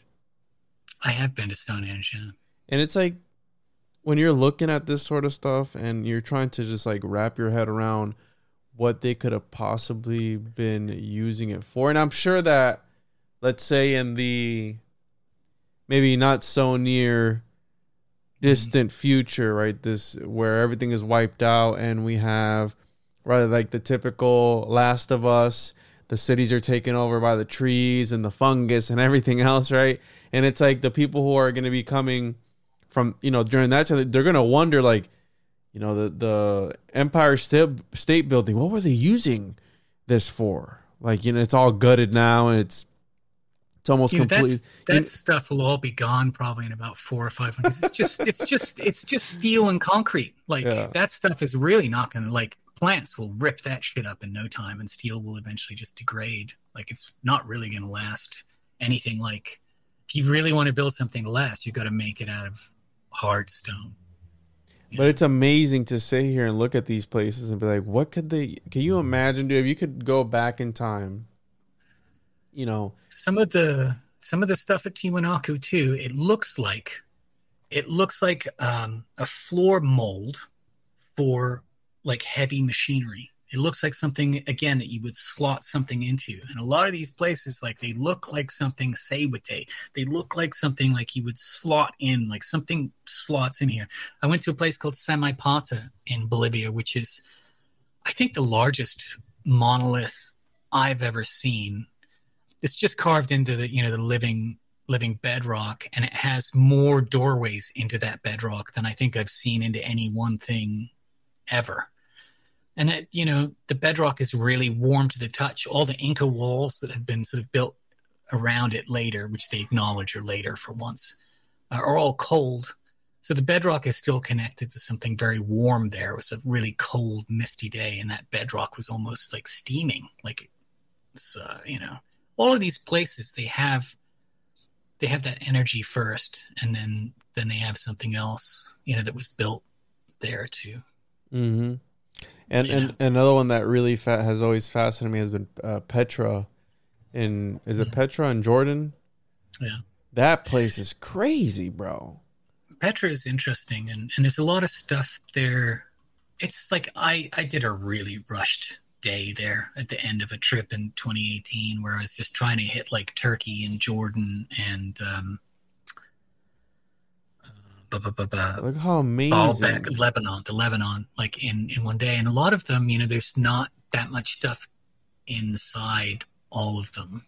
Uh, some of them are just like a small room, but a lot of the stuff that you don't see, like the famous Treasury Building, for example. I'll, I'll remind me. I'll give you some footage of this.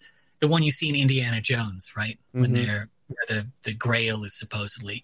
What you never see on that is if you actually walk up to the front of that, this if you walk up to the front of that and you pan the camera down, there's like sub layers. There's doorways that look like that that are under the ground that go into the bedrock. It's all locked and bolted. Like I don't, I don't, I don't know where that goes. I've never seen a picture. I'd never seen a picture of that before I got there.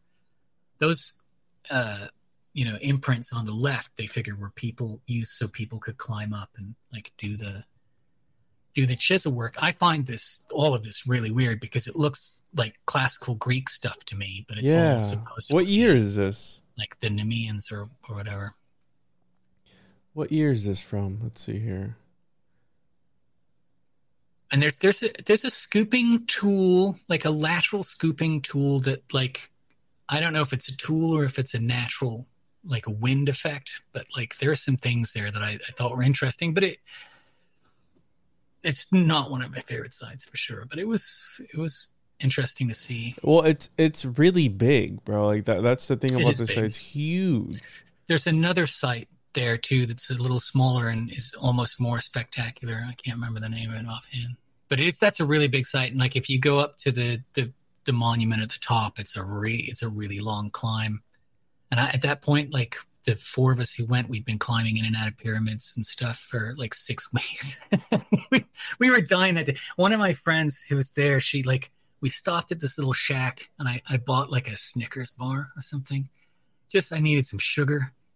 And like she came out with her Snickers bar and she's like, How much did he charge you for the Snickers bar? And I'm like, a dollar. And she, she burst into tears because he charged her two dollars. And like she we it was just like the state of like where we were all so so shot at that point, like so burned out that she just lost it over over a dollar on the Mars bars. In retrospect, it was quite funny. This is A lot of these are used as camel and like goat shacks. If you go in them, it's just filled with like camel shit, goat shit. Really. Yeah. But what you notice on top of like a lot of these is you get this this step what they in in South America up here like above the above the doorway. You see like the steps? Like in South America they'd be telling you all about the Chakana and the Andean cross and like how three of those, you know, this is a sacred thing and then, you know, and this is what this represents. But you see this in Jordan, you see this in Egypt, you see that, in, and oh, it's a geometric, it's just a step pattern. But like you see that pattern all over the ancient world. Mm-hmm.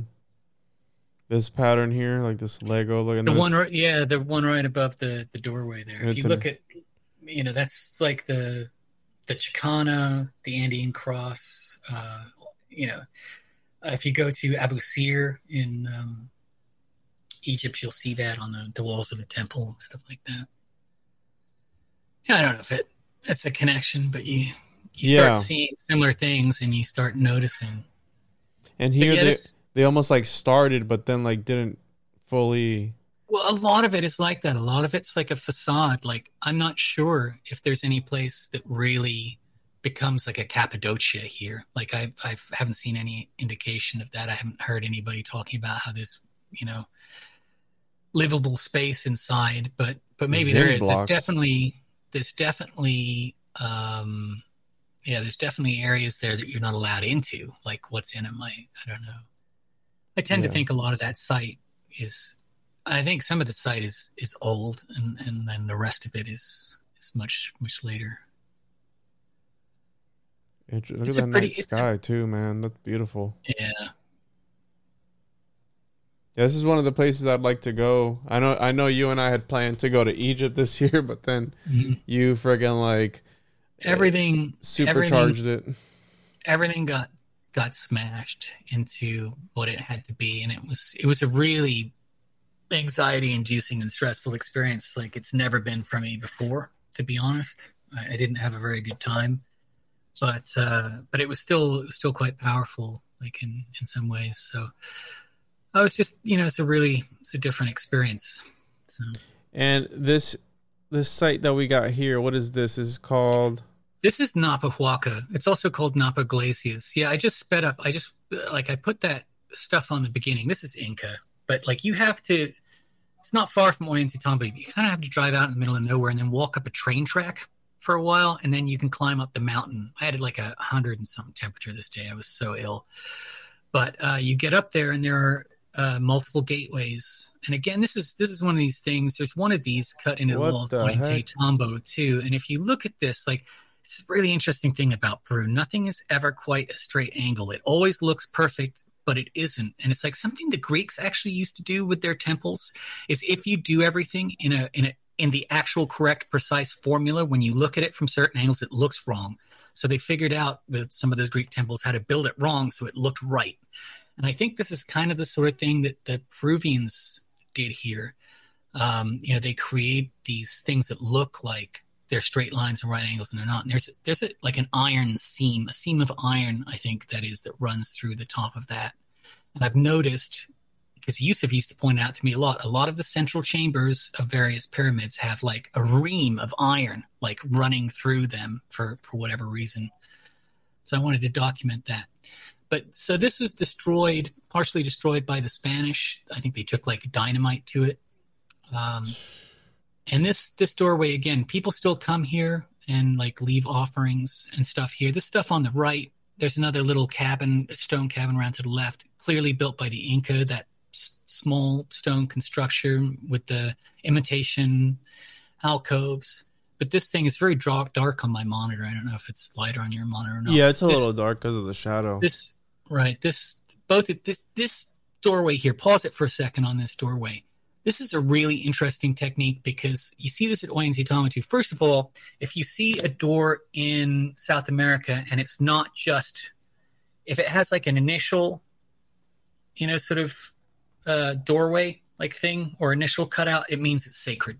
So if there, if it's ever not just a door, but it has like a cut into the door that Mhm. goes back, that means this is a sacred place. This is this is what they tell you.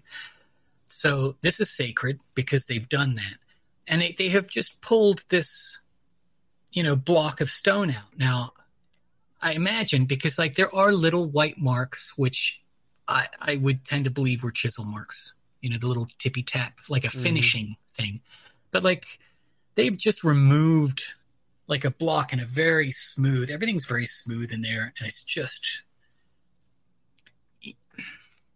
I- and the the what you mentioned about them like uh, taking these proportions and kind of changing them up a little bit do you think it was to make it look you know good build it wrong so I it looks good or I, yeah i've I think- heard also before that sometimes they will not make it perfect in order not to imitate like deity or god and then not make it come to like you know i've seen like oh the statue we paint it a little bit off here so it doesn't come to Mhm. life because it's so Right. perfect you know you know it's it's interesting i mean i you know i can't say but you know my my Aymara friend when i was talking to her at, at Pumapunku because she believes that stuff is molded she doesn't believe that stuff was cut she thinks that stuff came Mm, into a like mold. geo is that But we were- geopolymer i think is what they call it Yeah, yeah. Uh, and you know, she's she lives like she, you could throw a stone at the, the gate of the moon from her. I I could see the gate of the mo- uh, moon from from her, the bedroom I was staying in at her house. You know, she's in the indigenous history. She's lived there forever. She thinks it's it's molded. Like I I tend to think it was not molded, but like I don't you know I don't know. I'd be interested to find out for sure at some point anyway. But I asked her, I said, like, what kind of tools? Because this is, you know, this is a long time ago. I think we're really talking about, if you look at the Aymara history, um, you know, they will tell you that this, that site is like 14,000 years old. So, which is what, incidentally, the archaeologist was saying before, like, they were like, wait a second, you know, it's only a thousand years old because that fits. Uh, but the, I asked, so what tools? you know what tools do you need to do this because you know you look at those h blocks you t- it's so smooth like it it it feels like it was cut with heat or something it's just like glass and uh, she said well what what tools do you need as like a fifth dimensional you know being like i have no i have no answer for that because like i mean i wait I- so I which is am it? they're yeah i think i'm aware that they're entities. Like i don't know like well what would a fifth dimensional being need to do? If he wanted would he use a mold? Would he just mold it with his with his but I- but I- but luke which is it? Is it do they believe that the deities or i, I can't know- speak i can't speak for them all. I think the, one of the the you know the local histories is that Pumapunku was built in one night. So whoever could build something like that in one night is you know they're either amish or they're like you know amish stoneworkers or they're like far beyond anybody like working in stone you know that we see we see today. And i just think a lot of these some of these sites seem to be indicative of a culture that progressed a lot further with stone work than we did like we got out of our sta- stone age and went into a, a bronze age and these guys stuck in their stone age for a while it kind of that sort of thing kind of makes sense to me Mm-hmm. uh, but the other, so the other block there is is really interesting too because this is it used to have a puma head on top. You know the um, the Spanish dynamited that, and then I believe there is another gateway on the right side because you can see the start of the design around it, and then that's just been destroyed. Uh, and I, you know, if these are, you know, if these aren't just ornamental, if these had some kind of actual, you know, Use. Stargate capability. What you would have here is almost like um you know like a I don't know like a a portal depot, right? Because you've got this one coming from somewhere and then you've got two on the other thing coming from somewhere or going to somewhere.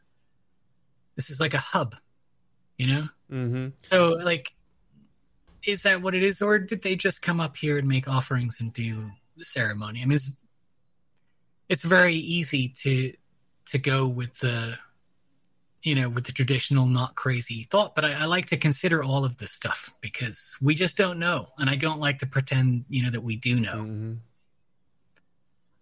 Yeah, and, and like I said, it's fascinating to even think about. But there, there's got to be something to it, and right, you can go with the Jungian worldview that these are just right. We're seeing the same symbols over and over again because they're part, they're archetypes, and then they speak to everybody in a certain way. Well, I mean, humans there's only so many shapes that could be a po- that that could be a possible explanation that they're just these archetypes that are in our psyche somewhere. What, what's in there, Luke? What's in that? there's there's a, a, a big cave that goes back uh, a you know a reasonable way but there was at some point there was a landslide in there so Ooh. whatever goes back further is is blocked off i wouldn't be surprised if if this had like some kind of um you know cave entrance into you know an internal area because uh, the Inca were all about venerating that kind of stuff. There's an area at Sacsayhuaman where there's like a,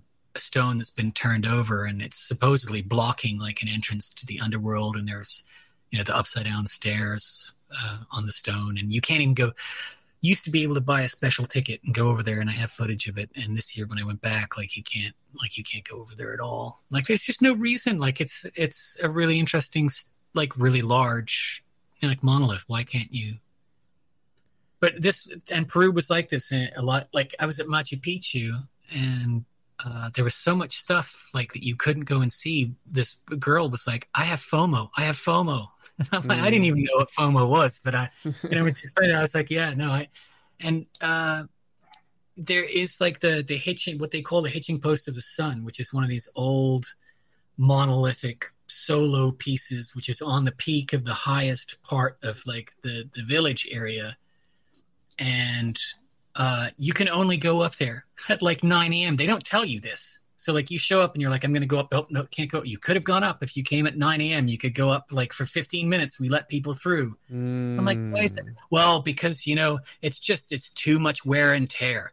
And I'm like, are you talking about the granite stone that you have roped off that no one can touch, that you can't even get within like five feet of, that has a wooden stairway built so you don't even have to walk on the fucking mountain? That's like like none of the oh yeah the inca were tired. They were they were hasty. That's why they didn't finish like every fucking re- I, I just get so tired of it like. Hmm And this would make sense that this could be a sacred site because, right, the representation of what caves are, like the womb, Mother Earth, etc. Like they would go in and do their rites, right? Or- Yeah, yeah. Uh, a lot of them are. Some of them are like fertility uh, places. I was really lucky uh, this year.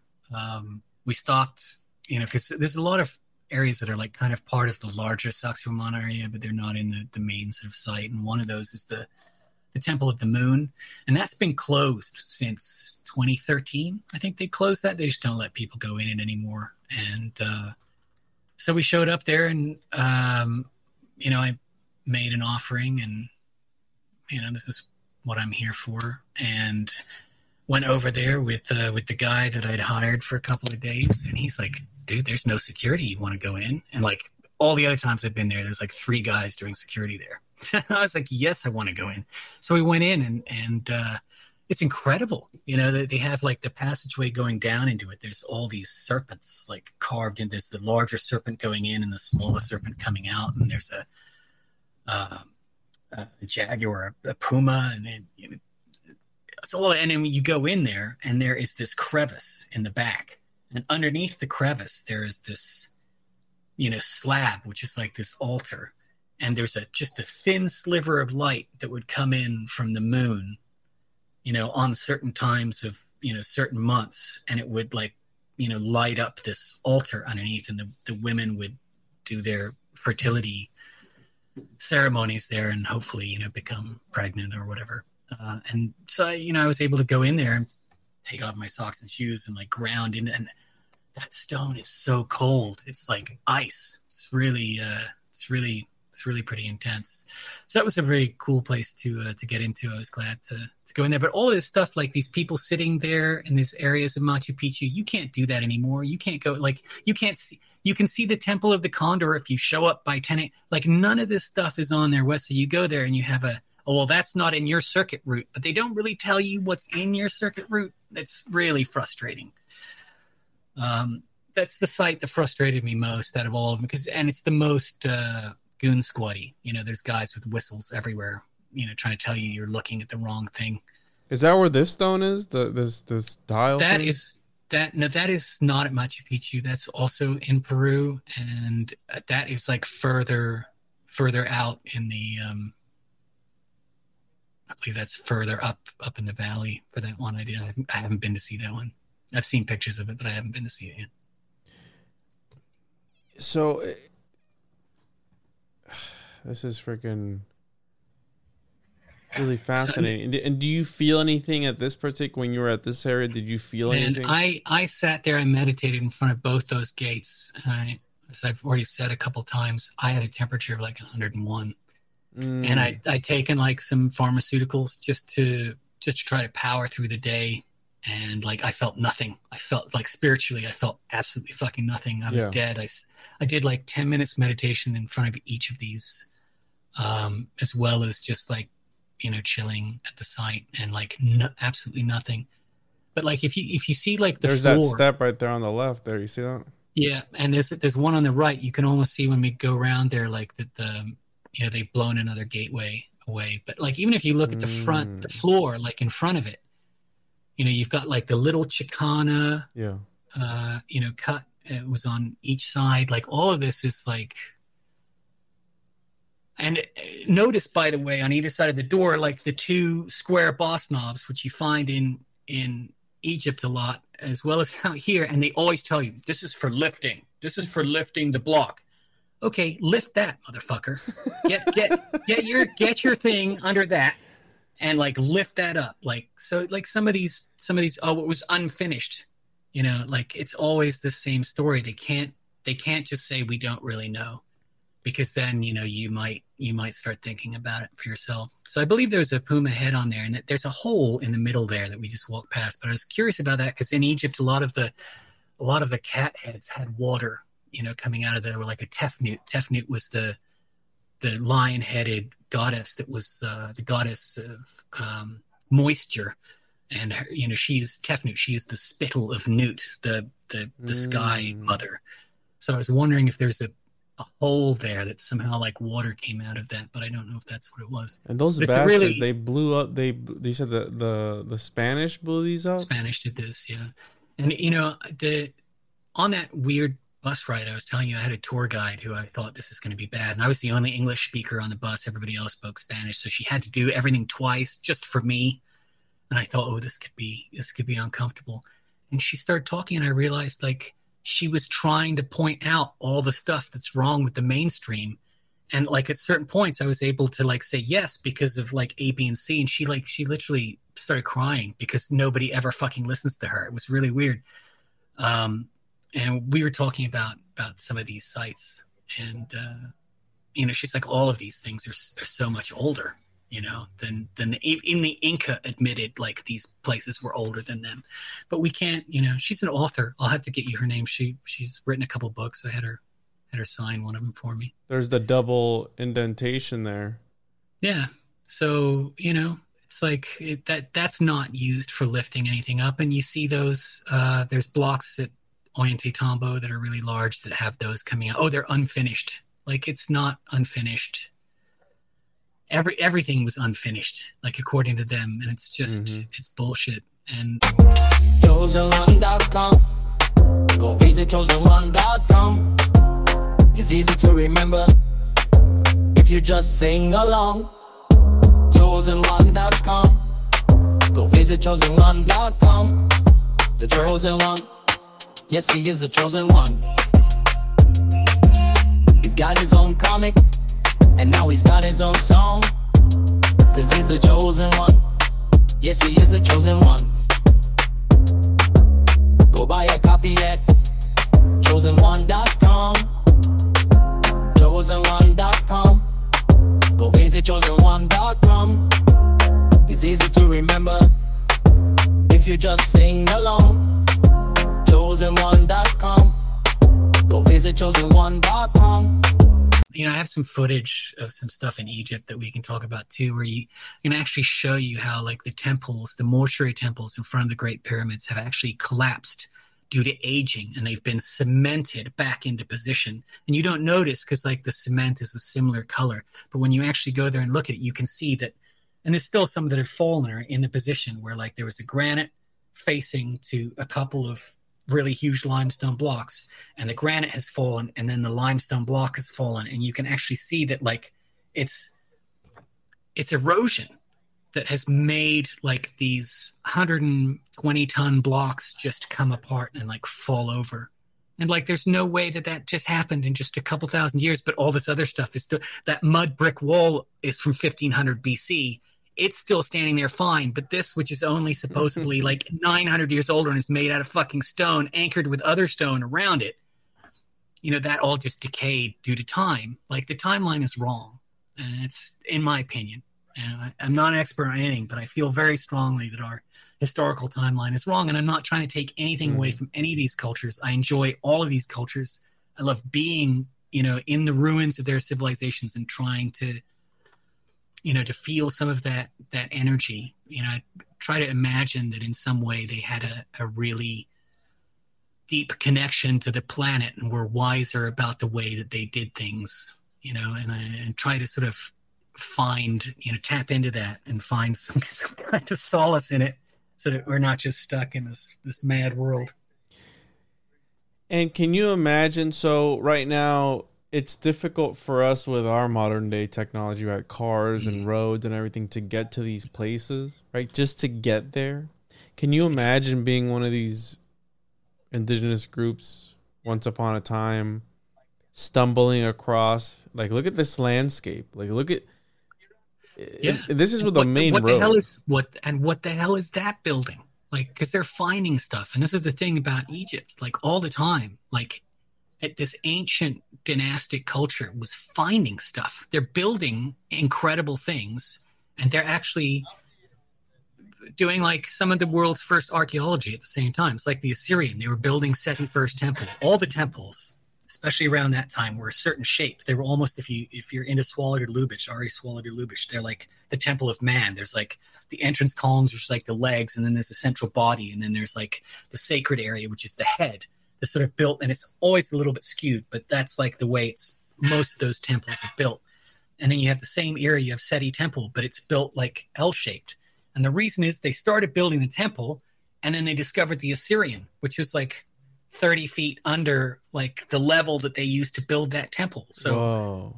how old is that? That you know you're just discovering that like you know thousands of years ago they're discovering this thing that they don't remember that's supposedly from their own civilization.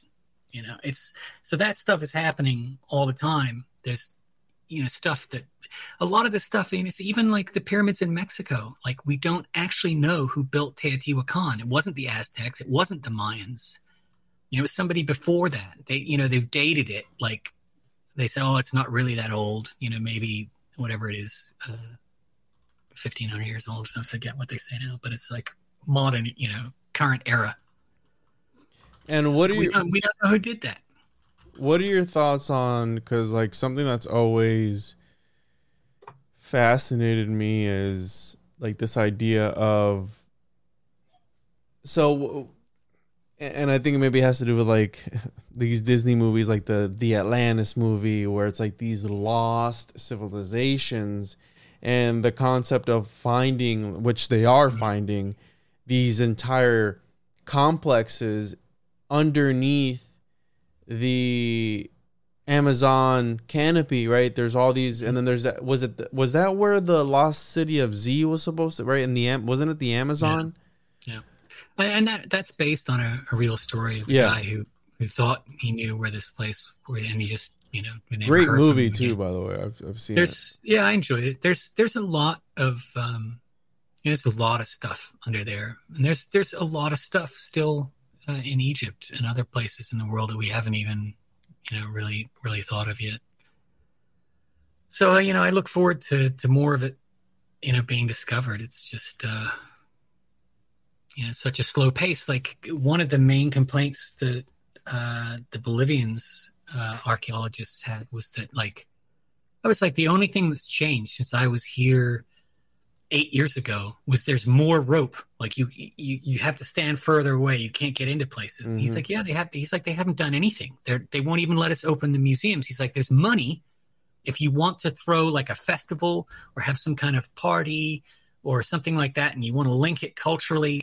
They'll give you money all day. You want to do some excavation. You want to open the museums. There's no money and like i you know i find that disappointing it's it's hard to you know for, for and this is the point of the, the girl at, at uh one of the girls at machu picchu that was part of this discussion when i was i was giving the guy a very polite hard time about the bullshit of not only being you know too hasty to finish the original constructions but to this you know idea that they're they're closing the hitching post of the sun because of like too high a foot traffic or something is just ridiculous like none of these reasons are are any good and you know i was giving giving him some grief about that because you know we have to like is that what they're telling you is that really what you you know you want to Is this the one?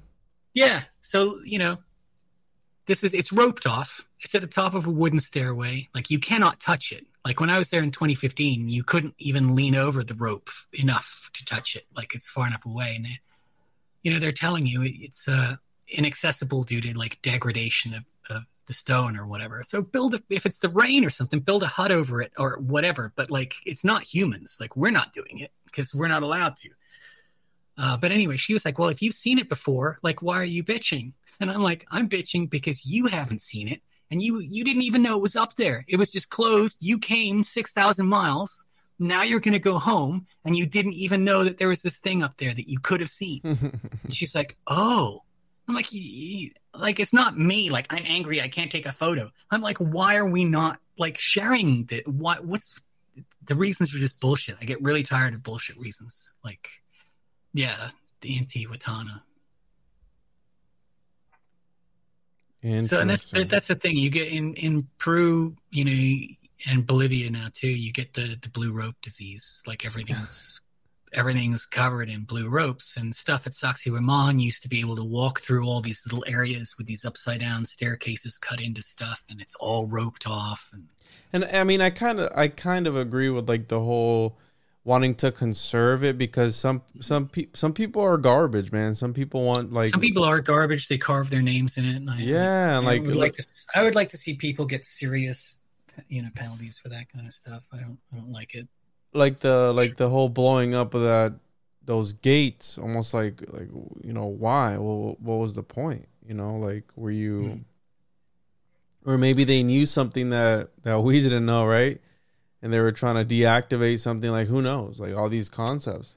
a lot of that stuff, you know, comes from, you know, uh, fanatical Catholicism, and then like this sort of fear of the devil, and you know, Mhm. they, it wasn't it wasn't just like the monuments and the buildings; it was their Mm. entire history. They they gathered the entire written history of like multiple cultures and just fucking burned it all. And we have like three or four codexes left, and and that's it. And like a couple of writings of you know like Franciscan monks who like decided to try to record some of like the local legends. And in fact, the the um, the uh, the author who was like the guide on the bus trip that I took inadvertently, um, she was saying she said like it's really hard. There were a couple of Spanish people on the bus, and she's like, I fucking hate Spanish people. She's like, it's really really hard for me to do tours for them. She goes, I know it wasn't them. I know they didn't do anything. I know they're here. I know they're spending their tourist dollars here or money here, but like,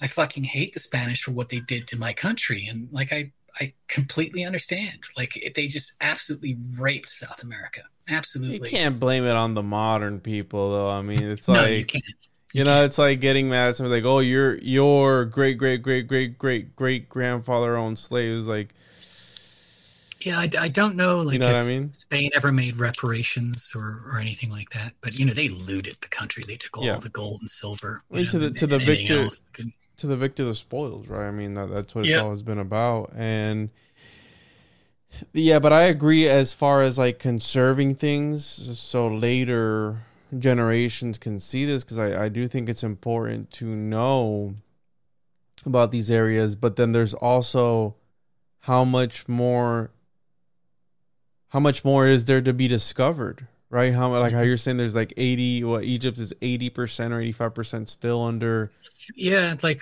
uh, fifteen percent is what archaeologists are telling me. Like fifteen percent of Egypt has been excavated, and that includes like the Giza Plateau. And there's so much stuff there. Like walking around Saqqara, which is a really interesting site, and has so many layers from so many different you know dynasties and ages. How many dynasties One were there in, in Egypt? Um, I couldn't tell you exactly. Like, I think Nectanebo was like 30, and then I think after there, like, it kind of falls off. But like, that isn't accurate because like one wasn't the first. There was zero dynasty, and then they figured out there was another one. So there's like a zero zero dynasty. Oh wow! I couldn't I couldn't tell you exactly Yeah. like how many how many there are, but like it's it's a really long civilization and and like you know Cleopatra you know was like the the Greco-Roman era. Obviously Cleopatra was actually Greek, um, but she you know they conquered they, the Romans had conquered Egypt and she you know sort of became pharaoh whatever. She is closer to our time than even the supposed building of the pyramids if they were built when we say like uh, you know it's such like an ancient ancient land. Um and I, you know i mean sumeria and babylon is the same. I i really would because it's you know iran and iraq like i can't i can't go and you know poke around uh which i would would love to do but You've never been to like Mesopotamia or, or any of those places over there? No. Yikes! And can you can you tell us a little bit about the so at the very beginning you mentioned the Sky family and like the Mhm. Sky brothers and I know Well, so the, by the way, this is you were saying, you know, what was the purpose of a lot of these sites? And I will say that most of the really truly ancient sites are are aligned. They're aligned with the stars. They're like Mhm. uh, equinoctial markers, you know, um, for uh, you know the seasons, time of the year predictions of of seasons and stuff. And in fact, in Peru, there are some of the knobs, some of the small rounded, more rounded knobs on faces, stone faces that have been, you know, purpose purposely smooth, which you see at quite a few sites. The biggest, one of the biggest ones is at Ollantaytambo. Um, these have like these little and they're like maybe the size of my fist but like round. They're not they're not huge. And on the equinox and the solstice um, you know at a certain part of the day those cast shadows onto uh, the walls which make you know certain symbols and or like faces. Um, and i've seen a lot of the photographs in in books and like it's it's it's pretty legitimate. The question is you know who who was doing it? Was it was it the Inca was it somebody older than the Inca? But like the the thing we just looked at in Ñaupa Huaca, the the one gateway that used to have the panther head on it that was destroyed. There's um, a water feature at Ollantaytambo that has a very similar design to it. That's clearly the same sort of style as the temple on top of the hill, but like none of the Inca shit. And so, you know, you, it's just everywhere. There's clearly there's a guy called Jesus Gamarra uh, Farfan. Uh, he usually just goes by Jesus Gamarra, and he and a Dutch guy, I think uh, Peter or Jan de Jong, uh, they created a documentary. I think it's called "The Cosmology of Three Worlds," and he's very clear that there are, you know, three or four different cultures you know that are represented in the stonework and it starts with like what we were looking at the the inti uh intihuatana at the you know hitching post of the sun. Those type of monolithic sim you know single kind of stones with the weird carvings and stuff in them that's the first civilization. This was discovered by the second civilization who venerated that and built these like cellular you know moldy walls around you know those special sites. And machu picchu is all about that like the cellular flowy work is all around these ancient monolithic stones you know that had some other purpose. And then around like the cellular stuff is all the inca stuff. So there's like you know whoever was doing the monolithic stuff whoever was doing the cellular stuff and then the inca. And like a, you know uh jesus Gamarra, his father was an archaeologist who agreed that the stuff was a lot older. And, you know, he's very clear that these were very separate cultures. If you push the South Americans enough, like the, you know, the academics, they will admit that it wasn't the Inca. They will say that it was a tribe called the Killke. And the Killke were like stone specialists who also apparently were stone specialists that could never fucking finish anything because nothing's finished, right? so eventually, right, they got tired of the Killke or they decided they were done with them and they, they just wiped them out but they learned some of the stonework from them. So some of the stonework got better after that. So that some of the academics say that. Some of the academics say it was all the Inca. And then, you know, there's the pyramidiates. We're pyramidiates because we're like, this is left over from another culture. And I was up there with an author um, who actually did a lot of the research that showed like those shapes cast on the walls. And he's correct about that. But I hired him as a guide for a tour because, you know, I thought we'd have some good discussion. Well, tell me, you know, you're the Inca expert. Tell me how they did this. What was the technique? Oh, they used every technique. Awesome. There were multiple techniques. Break them down. Like, I want to hear them. What are the techniques? Oh, well, if you don't believe the Inca did it, then you believe in Atlantis and you believe in aliens. I'm like, no. I'm asking you, you know, you know that the Inca did this. Show me. And he's like, okay, you see this block over here? It's on top of smaller blocks. Therefore, the Inca moved the big block onto the small block. That was that was his entire explanation for his proof of how the Inca did everything. Guy's an expert. He's an author. He's a tour guide. And and that civilization that you said the the the ones that Mallku were Aribalo, that's his name. The civilization that was good at not finishing, were they just like a nomadic group that showed up, or it was just like another you know another tribe or another group of people. There were lots of different you know sort of indigenous peoples, you know that whether it was the Tiwanaku culture and then the Chavin culture and all these other cultures that they, like the Inca supposedly came through Tiwanaku and went, "Wow, this is cool. Can we hang out?" And the Tiwanaku people were like, "No, you know, keep on moving." So they went south, but they remembered the incredible structures that were built at Pumapunku, and they came down and they built these down like the Coricancha and all this kind of stuff. One of the things that they always tell you is that like uh, Cuzco is built in the shape of a panther, and they have all these, you know, kind of show this is the head, Sacsayhuaman is the, and this is the tail, and this is you know, and they, they mm-hmm. show you on the map. Mm-hmm. The the tour guide author lady who I was talking to, she's like, that's not a fucking uh, panther, she's like, or puma, she's like, that is like a Komodo dragon. And she like broke it all down. It's really, it's, it's super fascinating. So like, uh, you know, there's a, and there's a lot of stuff under Cuzco that was going on. All of these things were connected. And uh, the, actually, the Peruvian government like demoed a bunch of the tunnels 20, 30 years ago or something because some people got lost and died. Like five people came in, went in, and only one person came out. And they're like, too dangerous supposedly. And they went and just like demoed all of these tunnels that led like from Sacsayhuaman to the Coricancha, you know, to wherever. So, and they're constantly like they're fixing roads out there. And then, oh, here's like another part of an ancient structure. You know, here's a massive disc. The so we're we're on the Sorry, topic. t- I, t- I totally just started on a rant there. I apologize. No, you're good. We're, we're we're talking about Peru, and it's interesting because there's this there's this book called the it's called the Mysteries of the Great Cross of Hendaye Mhm. by Jay Weidner and Vincent Bridges, and they supposedly had decoded. The, there's this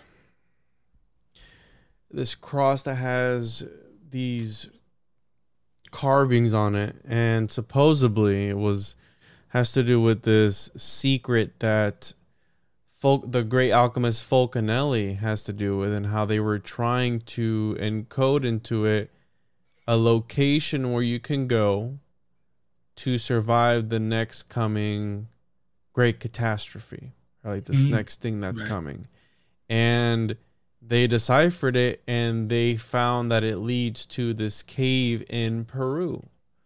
This this I'm trying to find the I'm trying to go through the book now, but you have here the that Mhm. that thing that we saw earlier, right? Viracocha. Yes. Andean That's not no no no. That's that is not Wiracocha. That is um, Raimondi Stela. the Raimondi stone. There's two. There's a Tello stone and the Raimondi stone and the and the Lanzón are the three major things up there. And I have a story about this, which isn't my story to tell, so I probably shouldn't tell it. But uh, but this is another interesting uh, entity too, for sure. the mysterious Raimondi Stela found in the Peruvian highlands and dating at least Right. It depicts. They say it's a Viracocha type. oh shaman. Viracocha type shaman. Okay, okay, okay. But if yeah, if you if you showed that to the Tiwanaku shaman, he would absolutely shit himself. Like he would be like, "This is not Tiwanaku. This came maybe they they tried to copy Tiwanaku." There's still like a you know a bit of a, a measuring contest between the ancient ancient you know and their religions and histories. It's interesting. the cross at Ur- Urcos. Have you ever seen this? No, I've never heard it. You know, and to be honest, I I ignore a lot of the Christian stuff because I consider it so late to the party. Actually, I feel the same about you know Judaism and uh, Islam. It's all late to the party. Like it, the older civilizations, uh, I'm much more interested in what they were doing, like spiritually. And this is what you were talking about, right? In the shape of, they said this is in the shape of a of a jaguar. Yeah, yeah. They say it's like a in the shape of a puma, and it's like the seven. There's like the seven rivers and the seven streets which they've made, like that that come through in certain ways. You know, it's all it's all supposedly symbolic. Trying to find the location because they they say in it because I read this book a little bit ago, but they they point to this cave in Peru somewhere, Mm. and supposedly that's where where they're talking. See here, they had to figure everything out, and or at least to Cusco and this, this The cave. Antisuyu and like so what those mean too, like Antisuyu and like back in that man, it's like that's like Collasuyu is like the east. You know, like that's actually kind of what these man. Like I had a guy explain all that stuff to me one time in, in Cusco. the navel of the world divided at Cusco, the navel of the world. And if Cusco is the navel of the world, then Corincancha, the great temple of the sun, was the navel of Cusco, built at the con- confluence of the mm-hmm. Cusco's two rivers. It's the center of enormous ceremonial calendar aligned based on the sidereal lunar year of 328 days. The key alignment was based on the winter solstice, sunrise, the Sapa Inca, and the archetypal man or the king would have been seated in a niche lined with gold and precious stones. As the rising solstice sun struck the niche, the Inca would have been bathed in the shimmering golden aura, making him truly the son of sun. Interesting. So there's definitely something magical about Yeah, this like, place. Like inti, inti is there is what they say is the word for sun. Actually, T is is the word for sun. But so like anything that where it's like the inti something, it's a sun sun related All right, the, Sa- the Sapa Inca, the unique man in the form of the king, begins to look a lot like Adam Kadmon, the cosmic man of the Kabbalists, formed from the intersection of these trees. The Adam Kadmon, a series of meditative and magical exercises developed from the idea of the tree of life as it extends to the world, etc., etc. The way of Viracocha could be the secret of astral alchemy itself in a form lost to the West after Egypt's decline, a way to tap into the into this current of sentience that theoretically at least embraces mind Mhm. everywhere in the universe. It's like kind of what you were talking about ear- earlier, where like yeah, it's like it elevates you, your ele- elevates your consciousness when you're in these places, and maybe, like I said, uh-huh. maybe it happens a certain time of year, certain time of day, certain Yeah. time of whatever, right? Every every seven years or something like that. well, we have to, you know, we have to bear in mind too that we don't actually really know what consciousness is, and we don't really know where it resides. Like we tend to think it's inside our heads, but I, I think you know consciousness is a field. I think it's, I think it's a local field, and I think that's actually what we all are. Is we're like local consciousness fields that are like inside, you know, material. But I, I think this is like you know why people have near-death experiences Mhm. uh, you know where, they- where they're dead on an operating table for like 10 minutes but they they remember like looking at everybody operating on they remember things people said while they were dead you know then they come back to life and they're like oh you and they're like well, you should have done it there's like a ton of those stories and i think it's because like your consciousness isn't within you. Like your consciousness is like in this field like around you. We don't really understand you know any of that stuff. And i saw like you know that, that guy deepak chopra and, and these those guys like to say a lot of like really nice sounding stuff. And he said something like you know the universe is made out of this magic mystery called consciousness. And then the physicist brian cox charmed, chimed in with no it isn't. It's made of quarks and leptons or something. And i and i just like i really like brian cox. He's a seems like a lovely chap and he's very smart but like how do we know? How do we how do we know what consciousness is how does he know? How can he not say? Because we don't even know what consciousness is. Like Mhm. and like just because like we can get down we can see a quark or a lepton or whatever i'm not a physicist i don't know but like that's just as far as we can see now just like we can only see a certain way out or back you know in time whatever. It's just like that's as far as we can see now. Like we don't understand. I, i'm of the personal belief that it's infinite. I think it goes all the way down and i think it goes all the way out.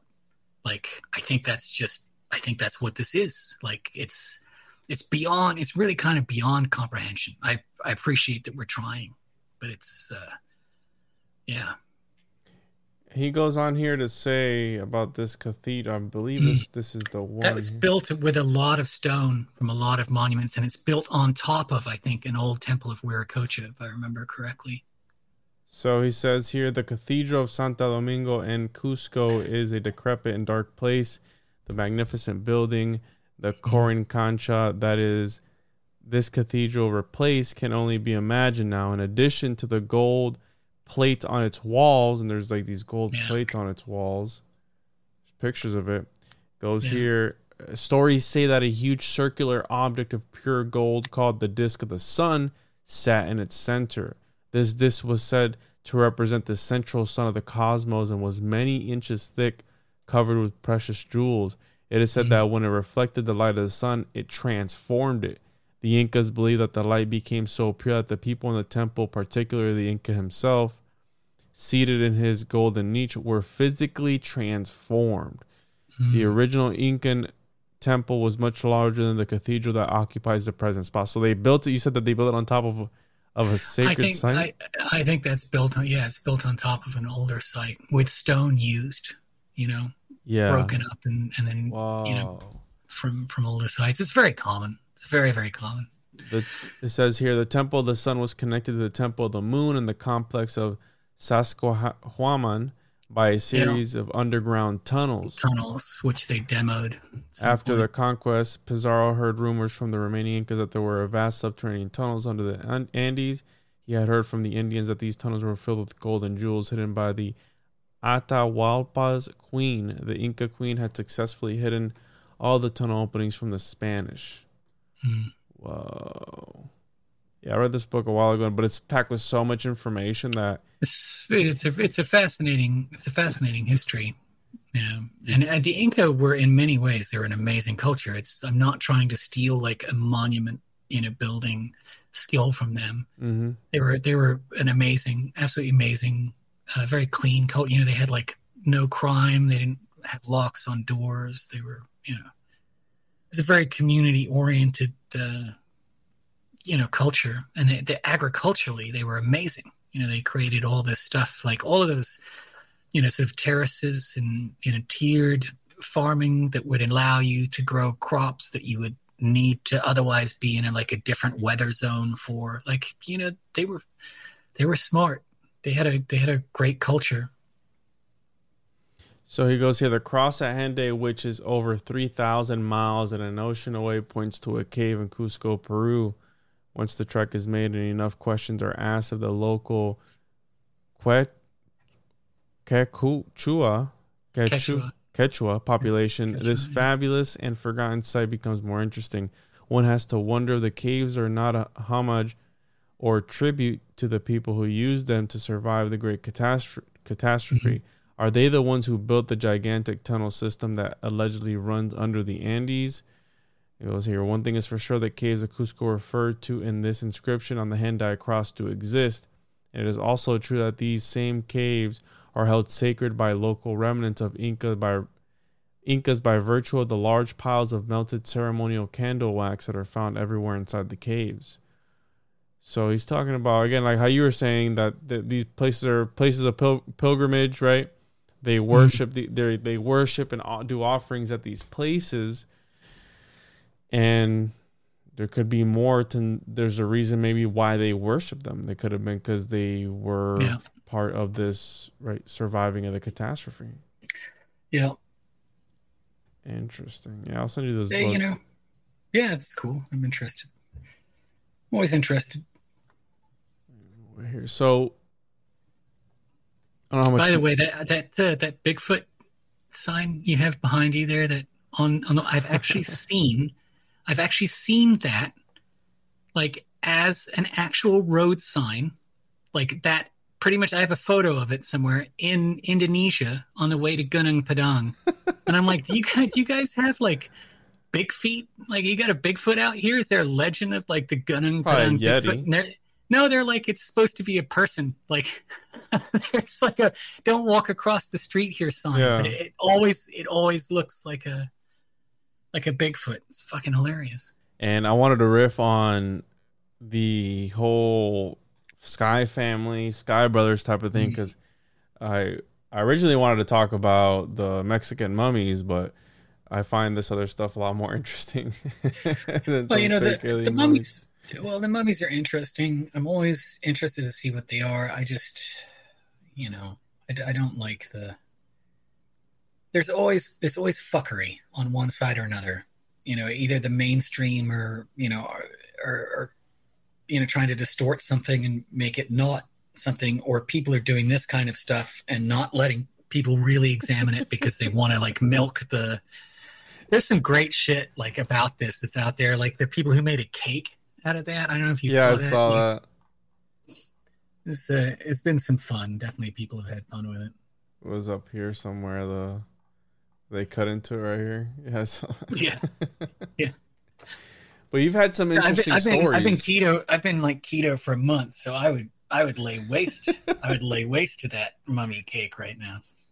You've had some interesting stories in regards to right entities. I know you came across one. I, I think I mentioned at the beginning where he told you like, shh, you know, or you can't go in there because they're the the whoever is still sleeping in there. They're not they're not mummified or they're they're just resting. No, that wasn't that wasn't uh, that wasn't an entity he told me. That was my my Aymara Quechua friend, and, and she had told me back in 2015 uh, that they initially they'd gone inside like the Akpana, um, some way inside it, and then they stopped all excavation and like never restarted it. Like, and it's never been restarted. What's the site? left. Uh, it's it's at Tiwanaku. It's the the pyramid there, which is called the the Akpana, A K P A N A.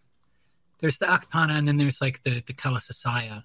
The Akpana, uh, I believe, is the the remnants of the the, the pyramid or the temple uh, structure. And if if you go around the back of it, there's some more, some larger, um, you know, more interesting blocks. But um, her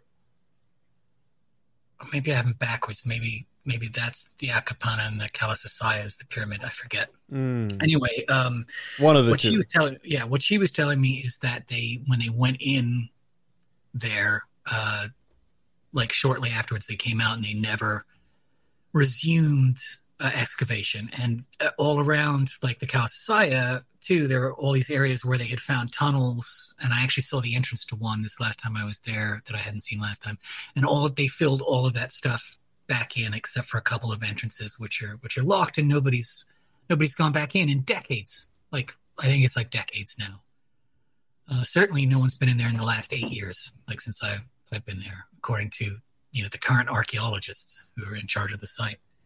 So and and so my my Quechua Aymara friend's story that she had heard was that you know they didn't go back in there because you know it the pyramid's still occupied. The ascended masters who were supposedly who supposedly like cyclops that's the other interesting part of that is that they're supposed to be uh cyclops and they're literally yeah the actonids so they're literally like um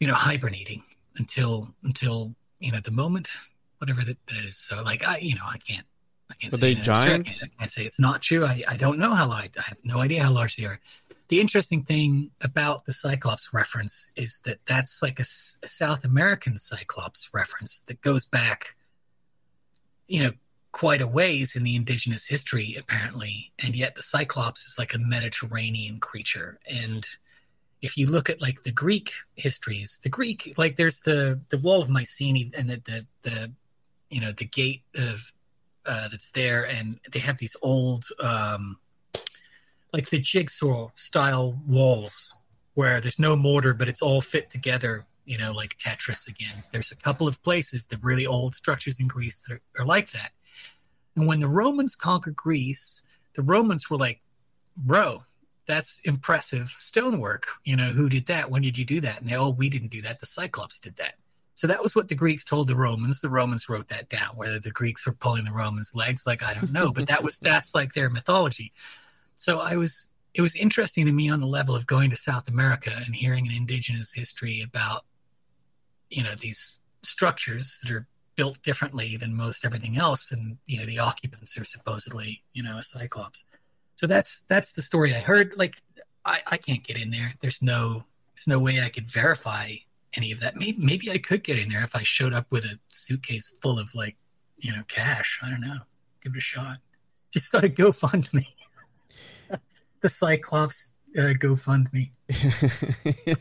I'm sure people would would fund that. I mean, because part of this, so explain this to me because is because I've seen some pictures. Part of this it, it says subterranean.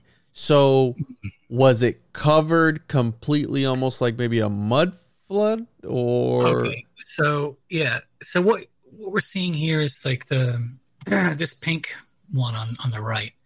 So if you've seen the the pyramid I'm talking about that is partially deconstructed is this Akapana, right? th- this one here? Yes, that one there. And then what you have here, uh, down to the the right of that. Number three. Uh, no, no, not there. Uh, number what is Two. it? Four. Number four. Oh, this one here. Right. So this is the central area that has uh, that statue uh, in the middle. There's another Mhm. statue in the top top left, and that has the uh, gate of the sun, like at Okay. the other end of that. Like that's what that Lego block is supposed to be. I think. Yes, that thing.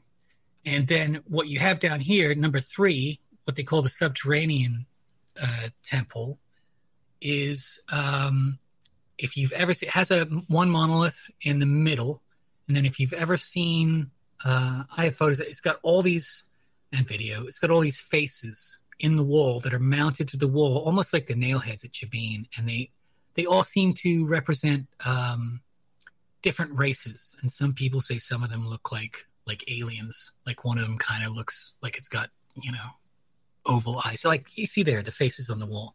So that's that. Mm. It goes down. It's set down in the earth uh, a little bit, you know, probably ten or fifteen feet. The, the picture underneath that, um, T where it says Tiwanaku, Tiwanaku. That area down there, there's an entrance into the pyramid down under there. That's like the deepest, most megalithic part of the of the pyramid, of the, those blocks and what's going on down there. If you go back to the pink diagram for a second, you'll see over where it has like the north, it has the compass point on the right. You see where it says north? Yeah. That underneath that, that is like one of the underground tunnel entrances. Do you see just underneath that to your right a little? Just This thing that- Yeah, that thing right there. It's actually on it. That is like an underground tunnel entrance. What?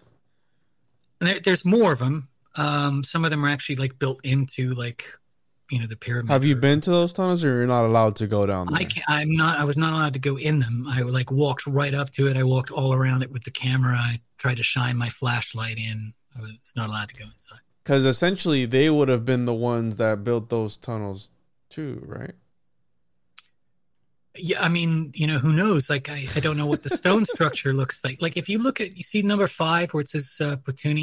Number Yeah. five is mostly destroyed. Almost all of that, and the Kherikala behind that, almost all of that is destroyed. But some of the the wall around the Putuni that's facing the Kalasasaya has interlocking blocks that are, uh, you know, a similar style to what you find in in Cusco and some of the, you know, Inca buildings. Mm-hmm. So there's all you know different cultures, supposedly totally different cultures, but they're using like the same style, and it's all supposed to be like one or the other.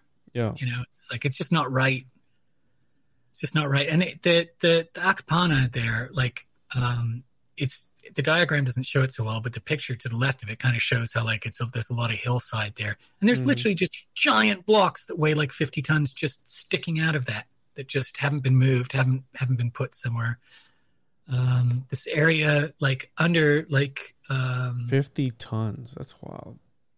this area like under number five and under like the Kalasasaya there are or actually between the Kalasasaya and the Akpana there's um, tunnels under there that have been been refilled in and you can see in the background that's where Pumapunku was it's really close it's like not it's not far you can walk there in like 15 minutes and these sites are Oh. lined between like three mountains so they have like you know these mountain ranges in the diff- distance so they're like aligning these sites Mhm. between like these three uh, peaks like the big the big mountains because they believed like the apus the spirits are in the in the mountains in the river in the land. They're like the energy in south america is very intense. People the indigenous people are still very connected to the land.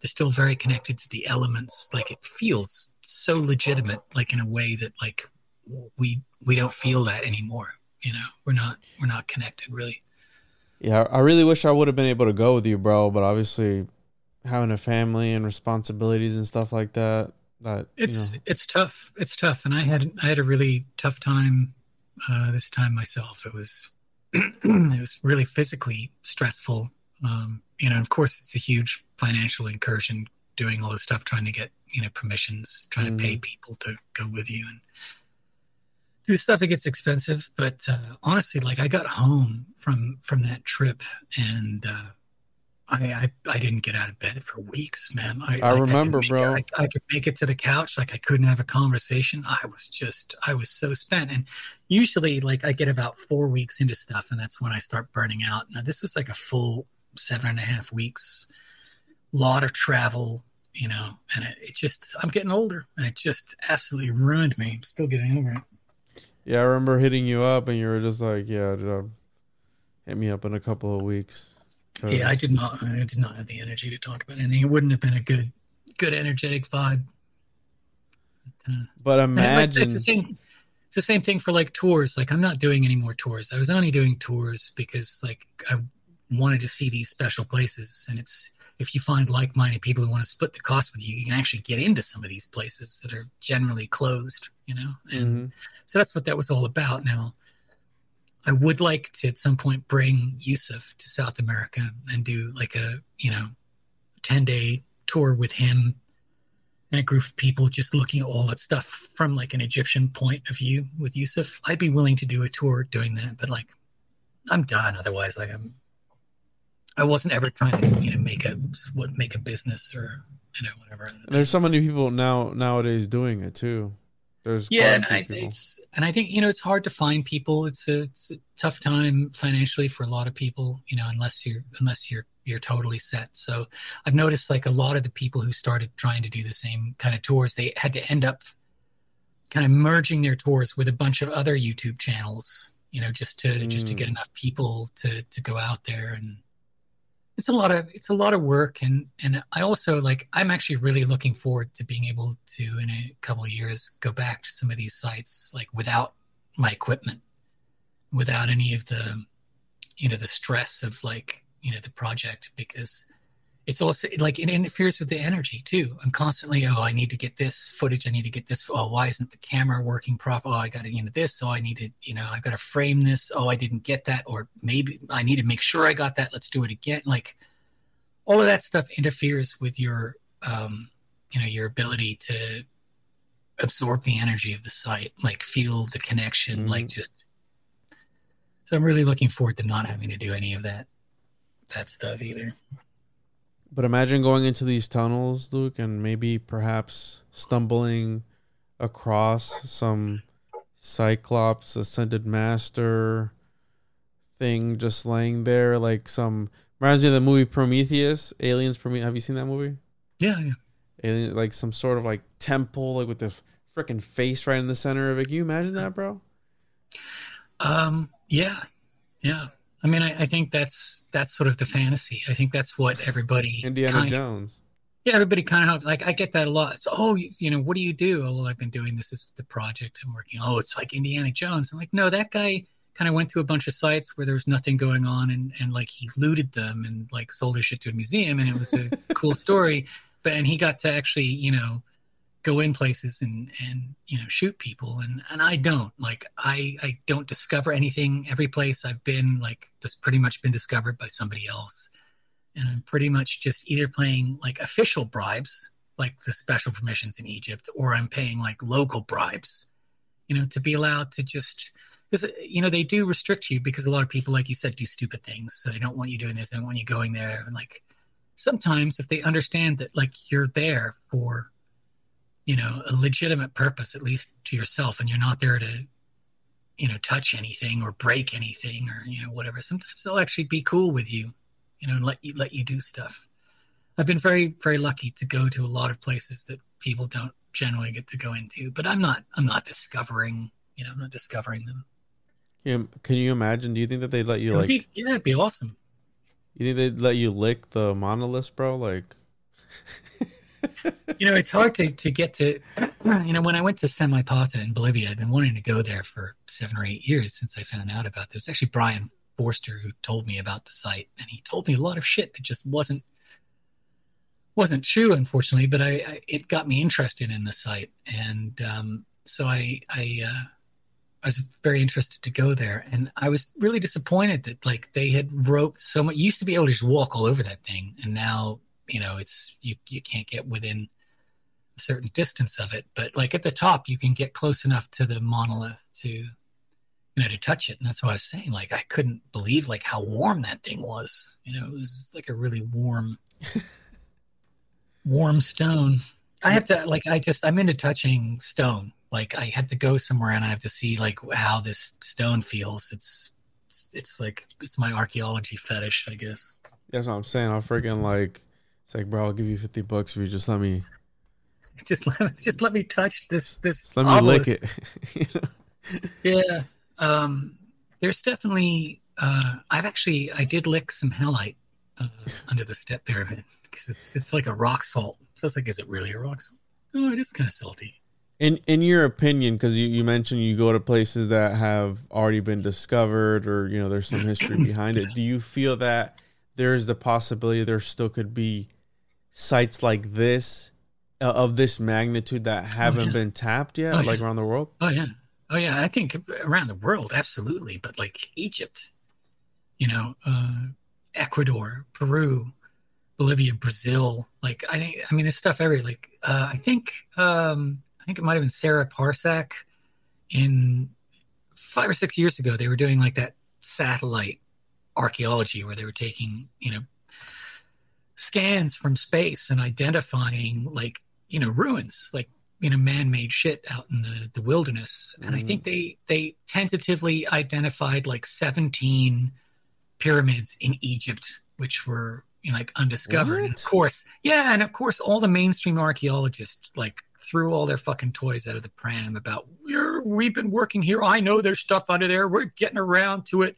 You didn't discover anything like really like there is an agenda against Sarah, I think her name's Parcak, maybe it's Par Parchak. I don't. Anyway, and when I was at Tanis, which speaking of Indiana Jones is like where the Well of Souls was located, uh, there was a he was a there was an archaeologist there who was right. He might have been German, uh, who was running the the current excavation there, and I interviewed him for about twenty minutes, and ten of it is him just slinging shit at Sarah Parcak for daring to take, you know, satellite photographs that of sites and claim that she discovered something. How dare she? I know there's stuff over there. I've got to excavate this first.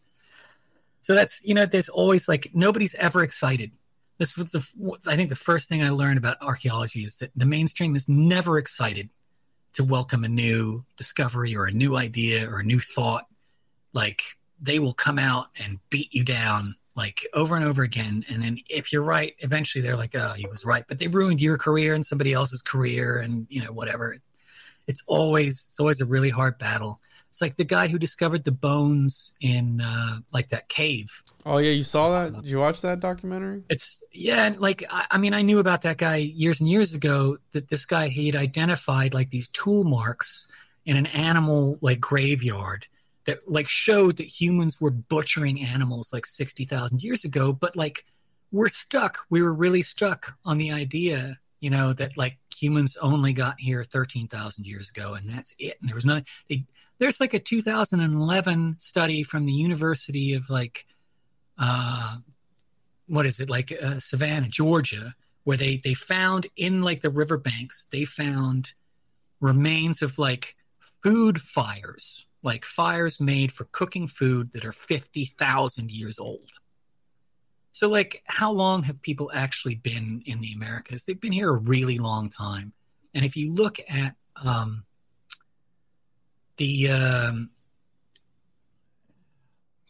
which tribe is it? There's a Native American tribe. It's the Zuni. If you look at some of the Zuni artwork, it's like full of like step pyramids, like full of step pyramids. And so, like, you look at all these places like Cahokia and, you know, all these places that, you know, oh, there's a mound here, there's a mound there. How many of those mounds were actually like 40,000 year old step pyramids or something? Like, I just mm-hmm. don't feel, I don't feel like any of that stuff is ever taken. It's always poo pooed until like they can't fight it any longer. There's never any kind of willingness to go, well, hey, like, we don't think so, but like, let's go find out. I don't know. It's we're just old. We're you know we're like as humans we're like three hundred thousand years old maybe in this form, right? So you know, did we only just figure out stuff 6,000 years ago and we didn't figure out how to record anything or do anything all that time beforehand? We were just like, you know, throwing rocks at the sun and picking figs. Like, is that really what we like? You know what we're like? Like, what if we've been over like the last 30 years? We're not we don't just want a TV. We want a color TV. We don't mm-hmm. just want a color TV. We want like a QLED TV with like 700 channels. Like it's never, it never stops. There's no way we went hundreds of thousands of years without doing anything. Well, the there's this documentary that just came out on Netflix called I think the I don't know this one you're talking about the Cave of Bones I believe it's what it's mm, called. Mm, yeah, yeah. And they found this new Homo I guess Homo sapien. Like subspecies, I guess, the the Nelidia or something or other like that. Yeah, Homo naledian. They're small, like yeah. Yeah, they're real small, but I think they date back like three hundred something thousand years, and they showed evidences of of fire. Mm-hmm. Yeah, it's my personal opinion that sapiens, us, that we learned tools and fire from other races, particularly like Cro-Magnons and Neanderthals. The Neanderthals, in particular, had a a type of spear tip making technique, which is far superior to the spear tips that early sapiens made.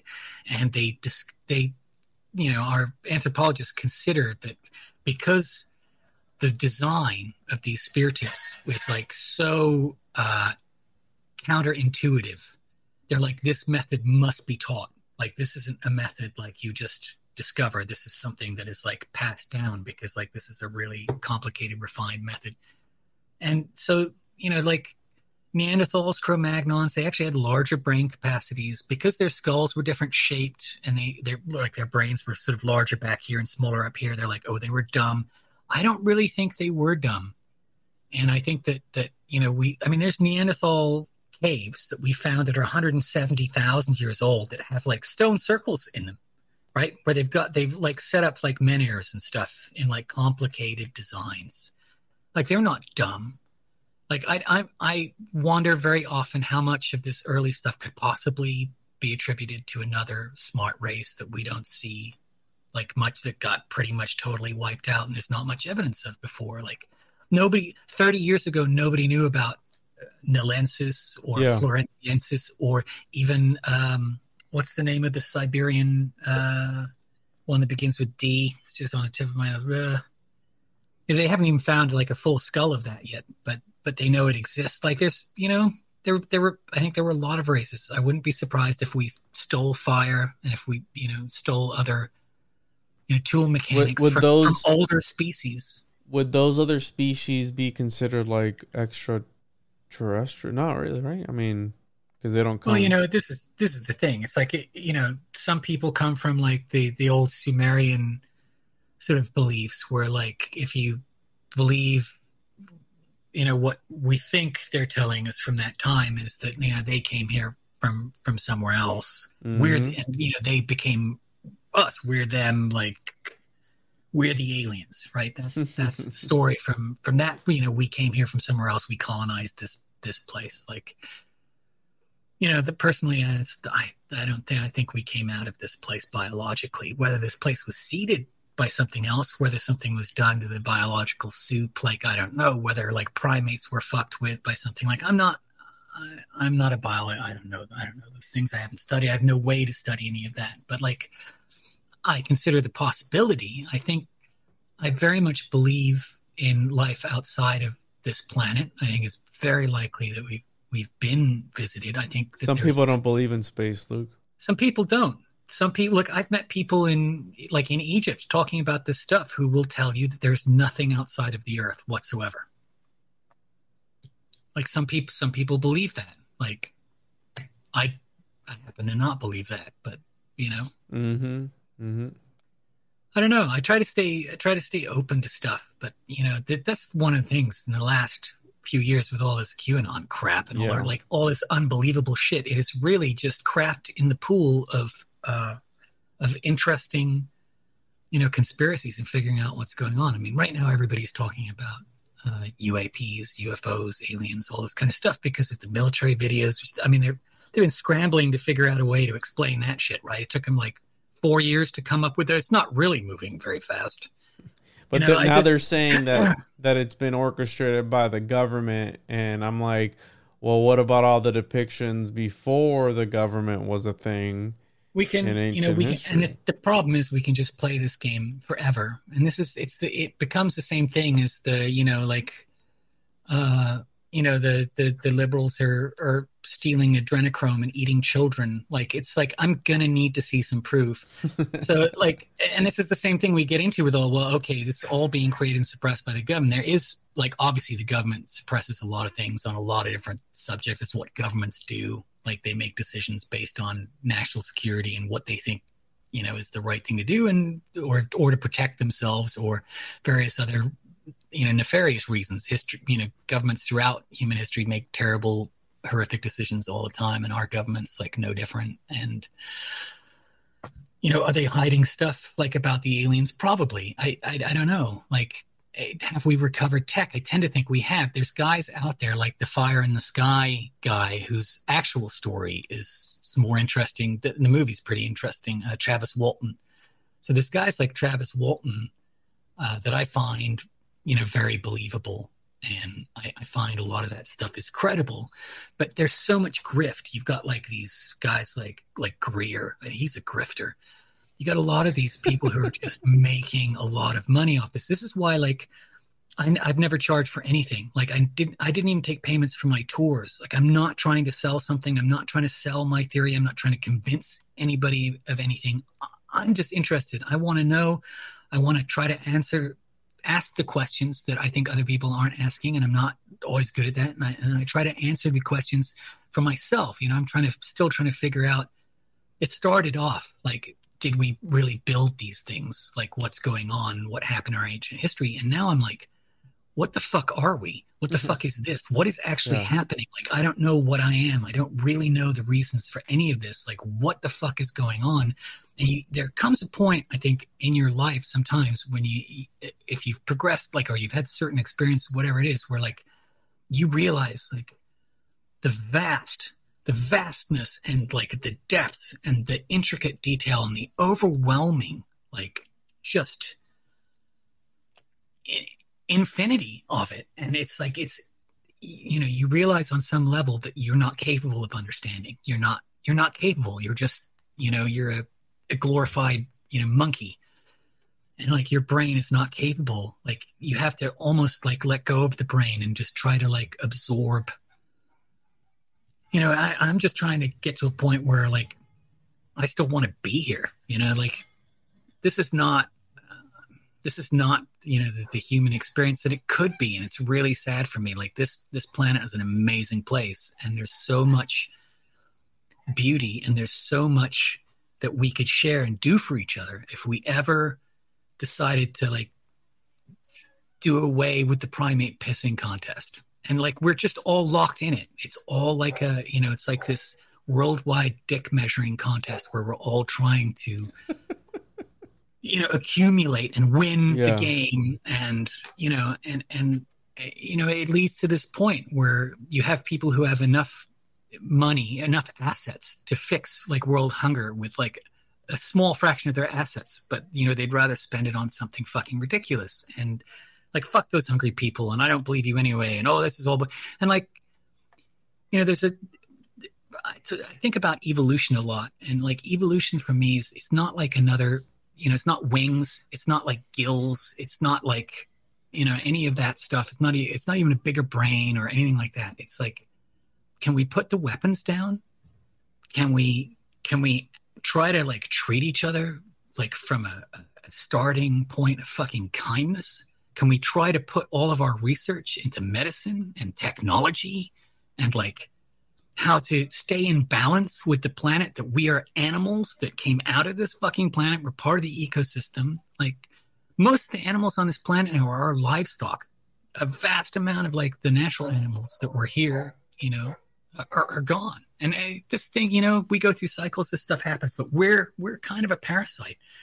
And if we need to, you know, there's an old movie now, old movie called Koyaanisqatsi. I think it's on it's on like Prime again, I think, or something like that. It's a, like from like 1980, 90. It's just like a Philip Glass soundtrack, and it's just a comparison of like industry and nature. And like you watch that movie and you come out of that afterwards, and if you're not like, we are fucking doing this wrong, like I just don't know what to say. Like we're doing this wrong, and I don't know how many chances we get. Maybe it's already too late. Yeah. But you know, I I went through as we went into this pandemic and all this stuff, and there was all this division and hatred and you know, trying to take things away from people and make people feel bad about this, bad. Like I just decided at a certain point,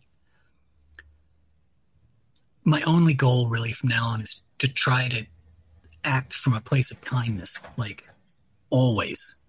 And it's so hard. It's like almost impossible. But if I can come close to like accomplishing that, like 70, 80% of the time, like I'm going to have made the world a better place.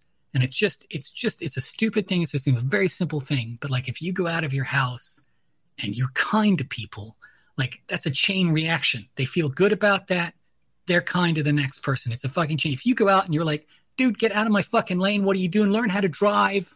You know, what do you do? Hey, move a little faster, buddy. Like whatever it is. Like don't do that. Like they have that reaction. Somebody came at me aggressively. They're going to pass that on. And it's all a, like, and I don't know if you've ever heard. Here's a, here's like an origin conspiracy, whatever theory for you. It's the Loosh Farm. Do you, do you know this one? Where they're using us for negative energy. it's just energy. Yeah. right? So like there's entities and you know they live on energy and we produce the energy. And The David Icke shit there. So, I think there's all kinds of people who talk about this, right? So like it doesn't matter what the energy is. Could be like all happy, you know, could be all bad, could be a mixture. They they benefit from it the same, but it's much easier to produce that negative, unhappy energy than it is to produce like the happy energy. It's the same thing like in the Matrix where you know, like Smith is explaining, we tried to make like your prison like perfect, and you guys were like, "Fuck this!" Like I want division and horror and you know all the rest of it. And like all- uh, all of those insights are valid. You know, where I don't mean to get preachy. I'm just I'm at the point in my life where like I'm looking for something that's not superficial. Like and and like it's you know I heard like this this sort of hoarding, this richness thing, this billionaire thing is like if if you know there was a monkey who hoarded all the bananas and didn't like share them with anybody else, you'd be like, what the fuck is wrong with this monkey? Like, but like you know you if you hoard all the money as a human and you don't help anybody else, you know you're like, oh, he's awesome, he won, masterful work, you Mhm. know, like way to go. I wish I was him, you know. What the Like- fuck is wrong with that monkey? so that's, these are just like, like and somehow like this is all like I think it started for me really like when my dad died and I was like what the fuck is this and then like I just sort of really buried myself in like connecting with these ancient cultures and trying to figure out did they know something we didn't know what was really going Mhm. on and then like it's just a constant constant like you know existential you know lesson that like Have I don't you- understand. Have you come to any conclusions as to what that secret could possibly be? If it's the building or if it's like something, are you saying more, not as superficial as we believe it to be, and it's something more esoteric and occulted? Like, what are your. do you, do you mean like building the structures or do you mean like, Like what God No, no, like what what these people were trying, like what they knew that we don't. Was it was it the knowledge of those buildings and how to do them, or was it something beyond that knowledge? You know what I'm saying? Well, this, I, you know, I do think about that, and I, I, one of the things I think about, um, and I don't know the answer to, is uh, many cultures have, um, excuse me, have stories of different ages where uh, humanity's awareness, you know, was at a different level, higher, lower, what have you, and that when our you know, awareness was at a different level. You know, we were capable of accomplishing and understanding, you know, more, more things, right? And this is one of the the theories about Akhenaten in Egypt. And Akhenaten was was interesting because he looks really weird, and people think he's kind of like alien. And he was the guy who said, "No, no, no, we're not. None of this, you know, polytheism. We're like, we're focusing on the Aten. It's the the sun god."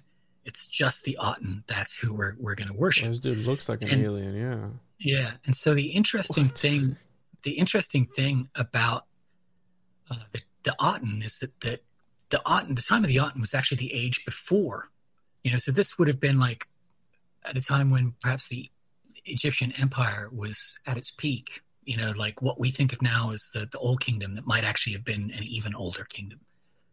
And then what he was trying to do by fo- forcing everybody into worshiping the Aten is he was literally trying to move like the epoch back, like into the time of the Aten when these other things, these greater things were possible. He was willing to try to to sacrifice, you know, like whatever it took to try to get civilization back into that era of the Aten when the consciousness was was more raised and not even to the higher. So there, I think with the Egyptian idea, there were like the five ages, and the I think the Aten was like the fourth age, and after that is what we're in now is the time of of of Amun, which is the time of darkness. This is a dark age. People think like this is like our high technological era.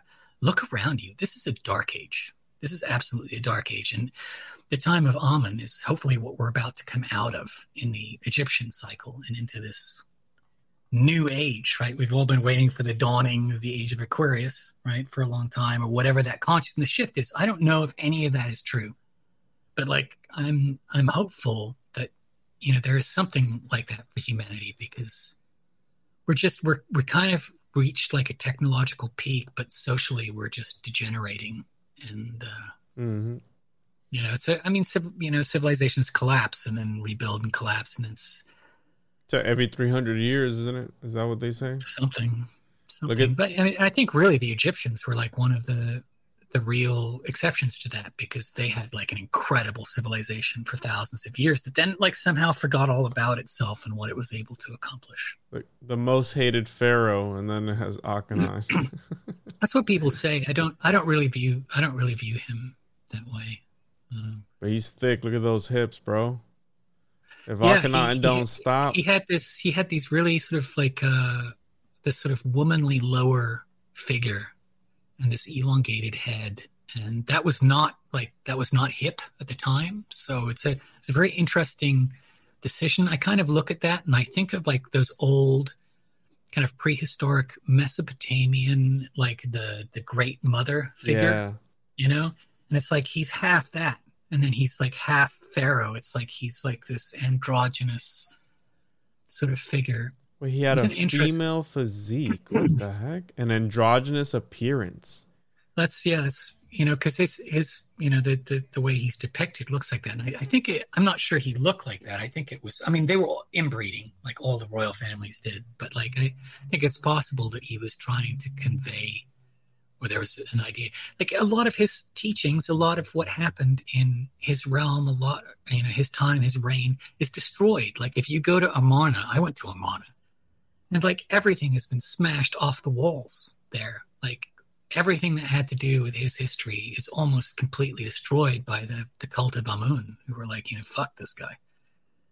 And, uh, you know, that's, you know, uh, Tutankhamun, who's, you know, Tutankh Amun, he was born Tutankhaten, and he, he had to change his name and suck up to the cult of Amun, or he would have gone the same way. And, and he was probably murdered by Horemheb anyway, who became the, the next, uh, who was a general. Anyway, you know, it's, um, it's a fascinating one of the most fascinating histories and we just don't remember you know after like i said uh, before the new kingdom everything is very very shaky and I, I got led i got led into a, a kind of a special area uh, the last time i was there which is on top of the necropolis uh, across from the pyramids so if you're standing by the sphinx or the, the pyramids and you um, you look to the south there's a large cave system and on and you know the plateaus you know above. It's actually higher than the level of the sphinx.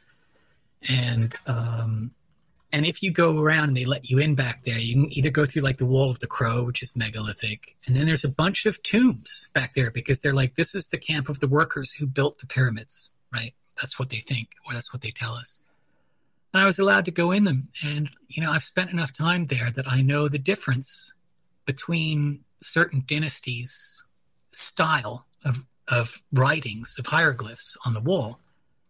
And we went in these tombs, and I'm like, this is fifth dynasty. This is like fifth or sixth dynasty. And Yusuf was with me. He's like, yeah, you're absolutely right.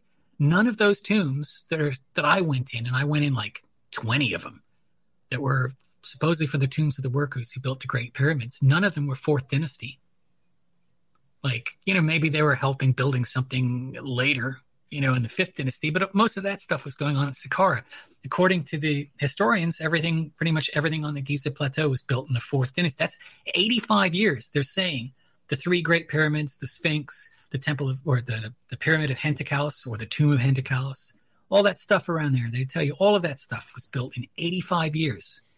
And then you look at the museum, right? Their new museum, the Grand Museum, they've been building that for 30 fucking years. It's not finished. Like, you're telling me you built the Great Pyramid in 20 years and you're still building the, the fucking museum, you know, 30 years after you started? It's like the timeline is wrong. There's like that huge, like crazy, like one of the biggest museums there is, right? I think you and I had talked about that one time. No, It's, it's not a, it's, it's large. It's got very high ceilings and they've, they've made the sort of roof so that lines up with the, you know, the pyramids. They've got like a design on the roof that lines up with it. It looks cool. I keep it's still not open. Every time I go there, somebody's like, uh, you know, give me three hundred bucks and I'll take you in. I'm like, there's not really much in there. It's a new building. Why would I give you three hundred bucks to go in there? But it is going to look good because they're they're able to put some of these statues up, and I think that one standing there, he may be from Memphis. There was one laying down in Memphis, that and that may be him that they've moved from Memphis and put in the museum. But what's interesting about a lot of those, and the guy in Memphis, and I think it is that one, like you can tell, like all the names on them, it's all added later. Like he's got a belt buckle on him, and like they can't really fit the name in. It's like skewed and kind of, you know. And so, oh, but we're supposed to believe that, that this is the name of the person it represented when, like,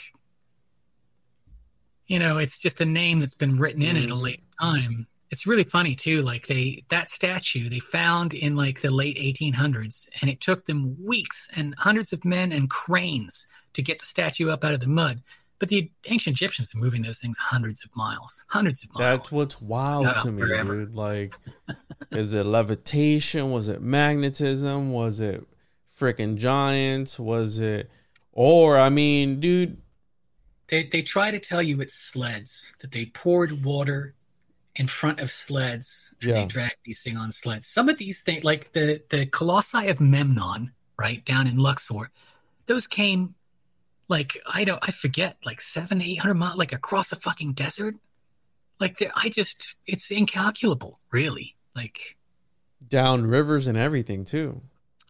Yeah, they, they were very like uh, Hatshepsut documents like moving columns on boats, and I think the earliest one is the pyramid of uh, or the causeway of Unas or Wanis, as it would have been pronounced. Uh, he's got stories on his causeway wall of bringing granite columns from Aswan up to Saqqara, and you know, that, but the columns are this they're one piece, but they're you know they're, they're a reasonable size Mhm. there's no indication of like the real supermassive obelisk like Pompey's pillar or the unfinished obelisk at Aswan.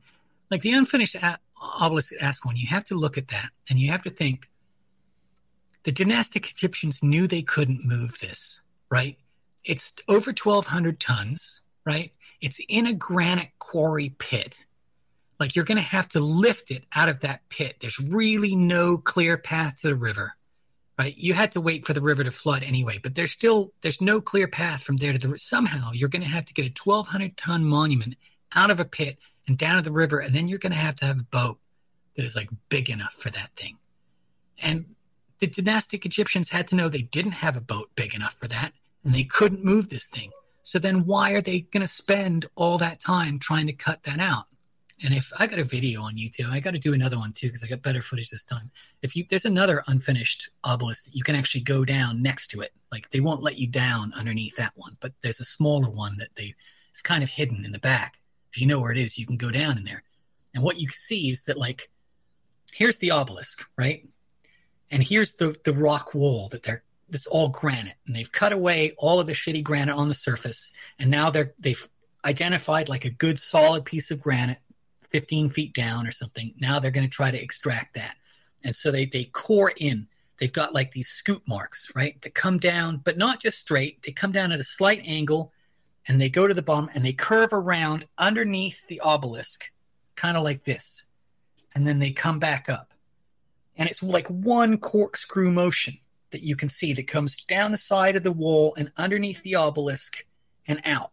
And they're they're not straight. They're angled slightly to the side and it's like over and over again all the way down. And on the opposite side on the obelisk there are like these straight narrow lines as if something has been braced against the stone. So these things are scooped like there's a machine there's something that's held here and this thing is scooping underneath.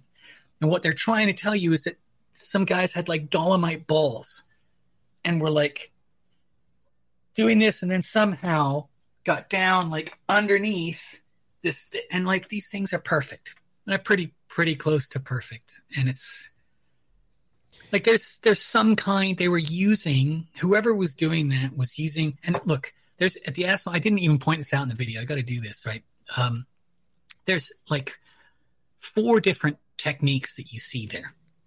And like three of them two or three of them are, are reasonably modern. Like the ancients were doing them like the romans were doing them. Everybody's like where they make the the little tic tac, you know, Mhm. lines in the stone, and they put some wood in there. Yeah. They jam wood in there, and then they, they pour water on the wood, and the wood expands. And if if you you've done it right and you've gone deep enough, it'll crack that piece of stone. So you see that, and that's common. That's everywhere. It's Romans did it.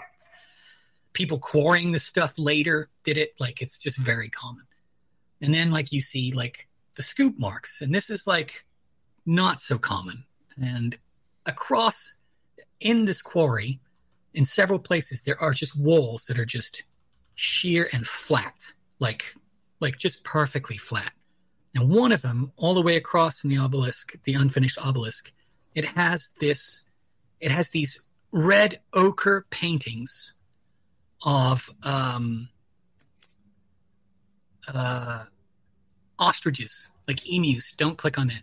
Don't click on it. Don't click on it. Thank you.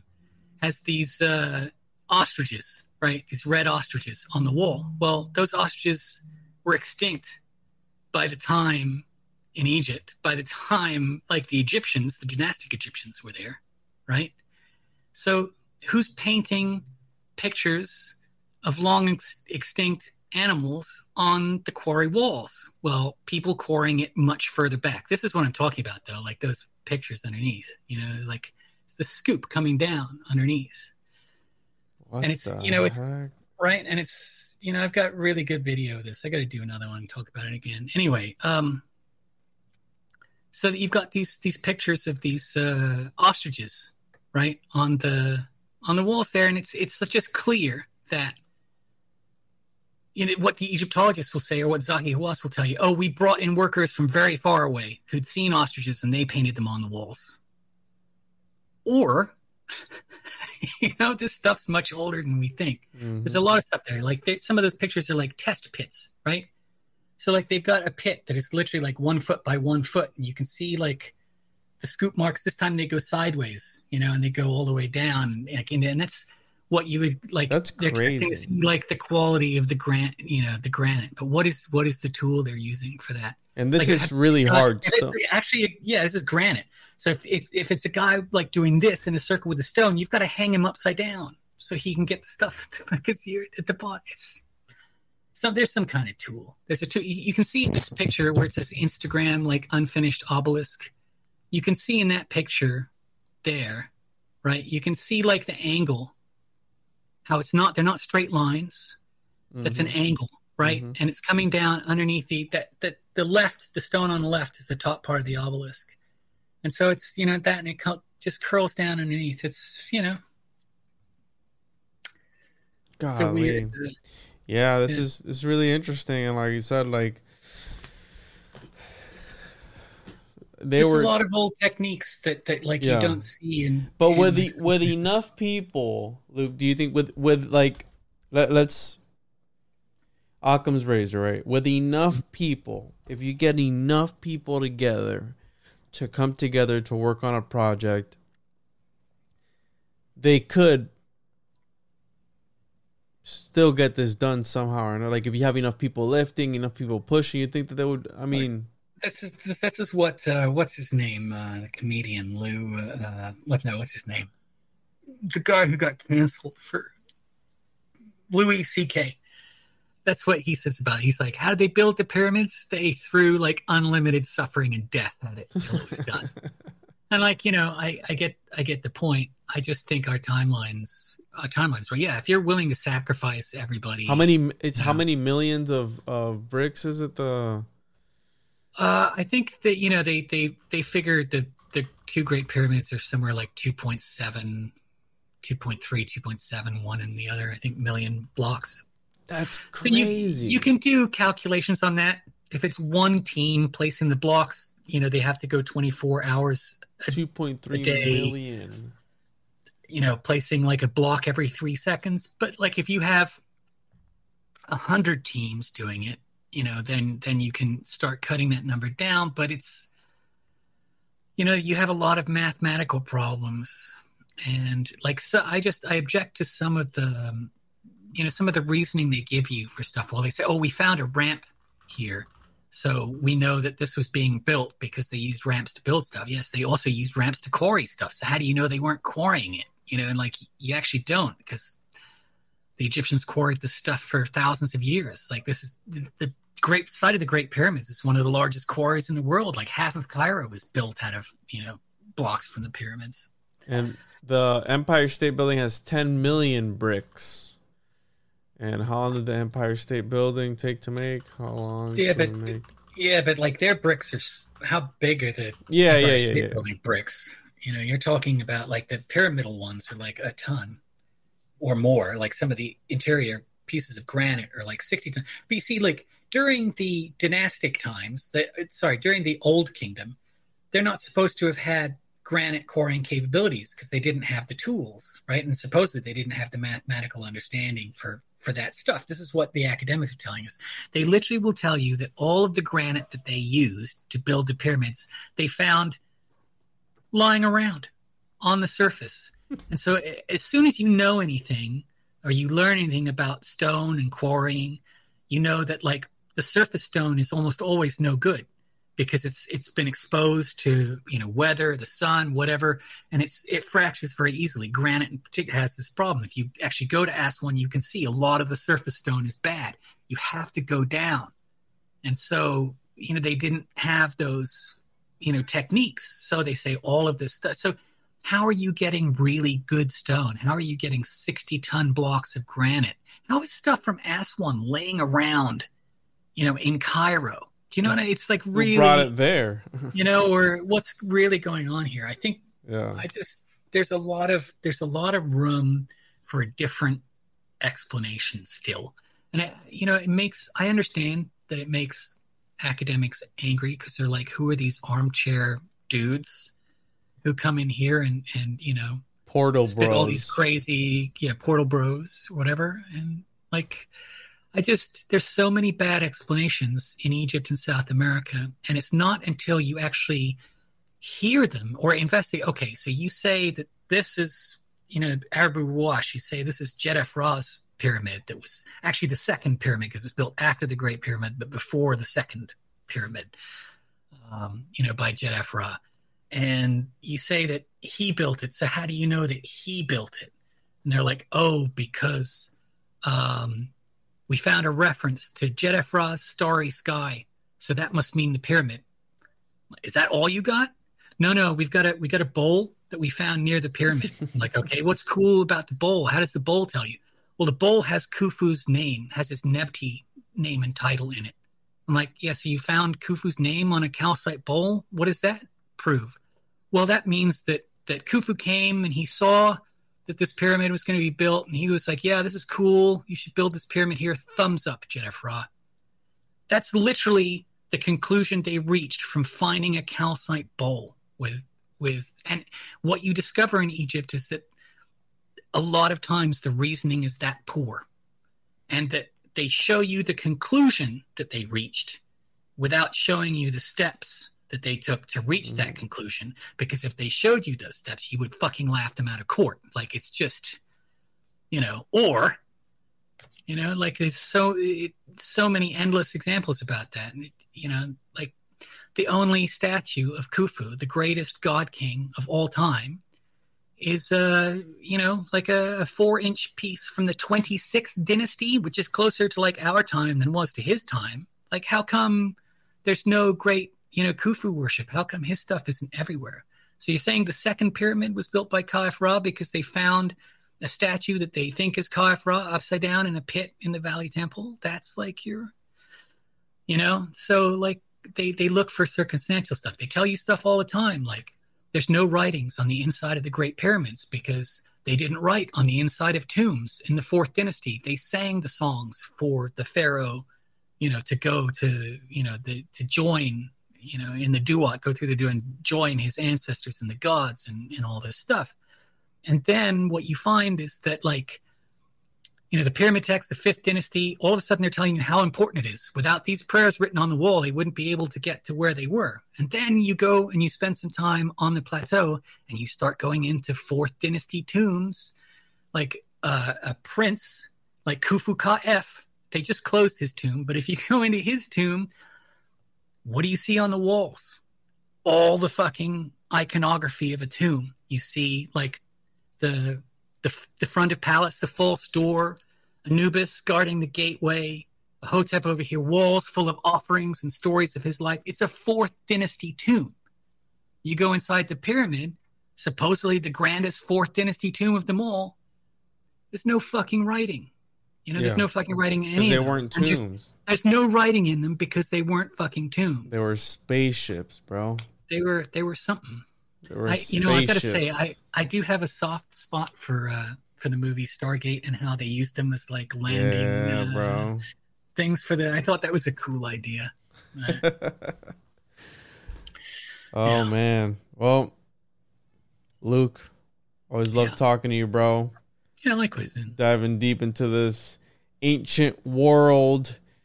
You know, the enigmas of the ancient world and all these different things. So this is something that got me into like research and all it's like something I've always thought about as a kid, always wondered who or what built the pyramids and what they were used for, like their original intention. What imagine talking to the architect that first thought up of that idea, like, yo, we're gonna tackle this. I think, I think you know, sound and I think vibration is the key to everything. Sound is vibration, frequency. Like, Mhm. and I think that is really the key to everything. I think everything stems from sound and vibration, and everything is, you know, contained within it and geared towards that. And I think, I think some of these buildings are, are musical. Like if you if you go in the bent, if you read about the Bent Pyramid, there was an archaeologist before the time of fucking Zahi Hawass, who was really just a, a blight upon the field.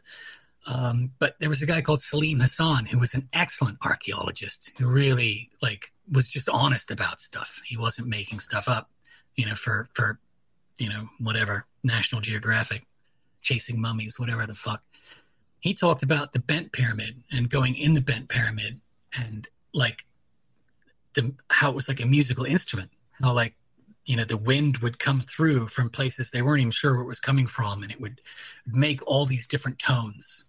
You know, and then they just started filling all like the pits with rubble from stuff they were excavating, and all the sound stopped. But if you look at some of, if you look at the internal structure of some of those, they kind of look a little bit like like saxophones even or like you know there's like there may be some kind of like vibrational element like some of these may have emitted tones. Like i think about that a lot. I, I think the great the third pyramid third of the, the three pyramids has a has a plug on um the east side. There's the east side. Like there's a the door on the the, the front or where they've blasted the hole in uh, there's actually a flattened area where they've flattened like the the granite casing stones and there's actually some hieroglyphs written in it. It came later. Uh, but if you go around like the east side, there's an area which has again been flattened, like right there. And there's there's definitely some stuff that's been removed from the ground, like some of the the casing, the floor casing stones have been removed and then covered with something else. I think there's another entrance to that or to catacombs underneath. Mhm. You know that which we know there right? are. the, the, the entire plateau is absolutely you know riddled with passages and catacombs and and yeah.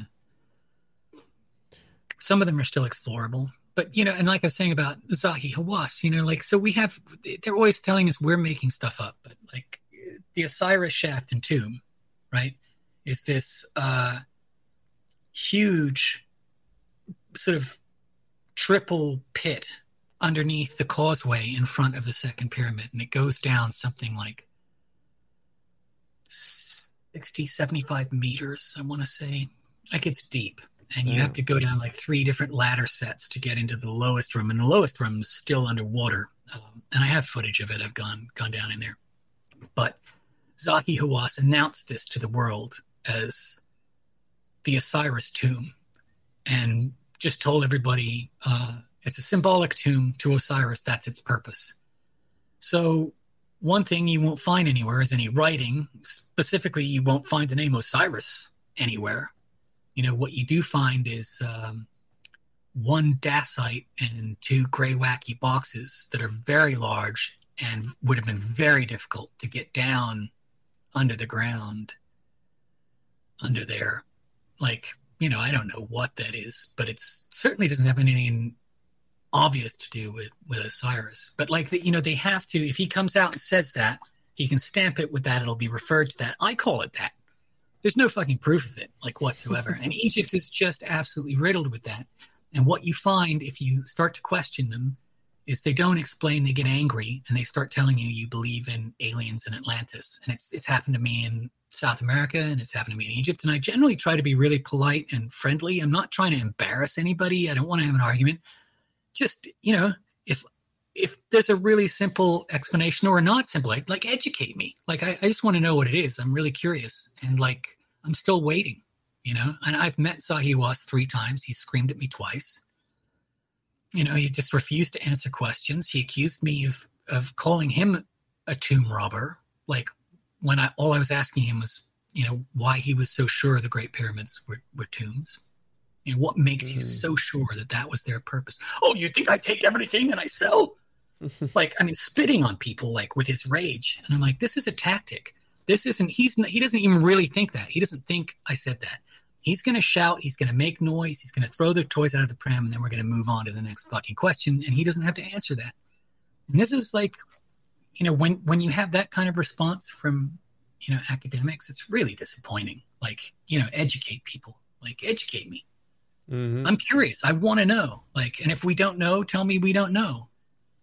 Well, I, I the joke would be on them because I actually do believe in aliens in Atlantis. So yeah. I don't know where that puts me, but yeah, that, that dude seems like a piece of work. I saw that documentary I sent you on, on Netflix the other oh, day. Oh, yeah. It wasn't really, I mean, you know, nothing new really it's, under the sun that was revealed with that, but that's usually there, how this there goes. Won't, there won't ever be. There'll be like pretty things, things to go, oh, isn't that cool? They'll, they will never, I don't think they're, I, I hope things are changing. Like when I, I talk to Yusuf occasionally about some of this stuff, and I, you know, I don't necessarily believe that, you know, because listen, let me tell you, there there are a ton of like snake oil salesmen and grifters in Egypt too that are going to tell you they think like you want to hear something.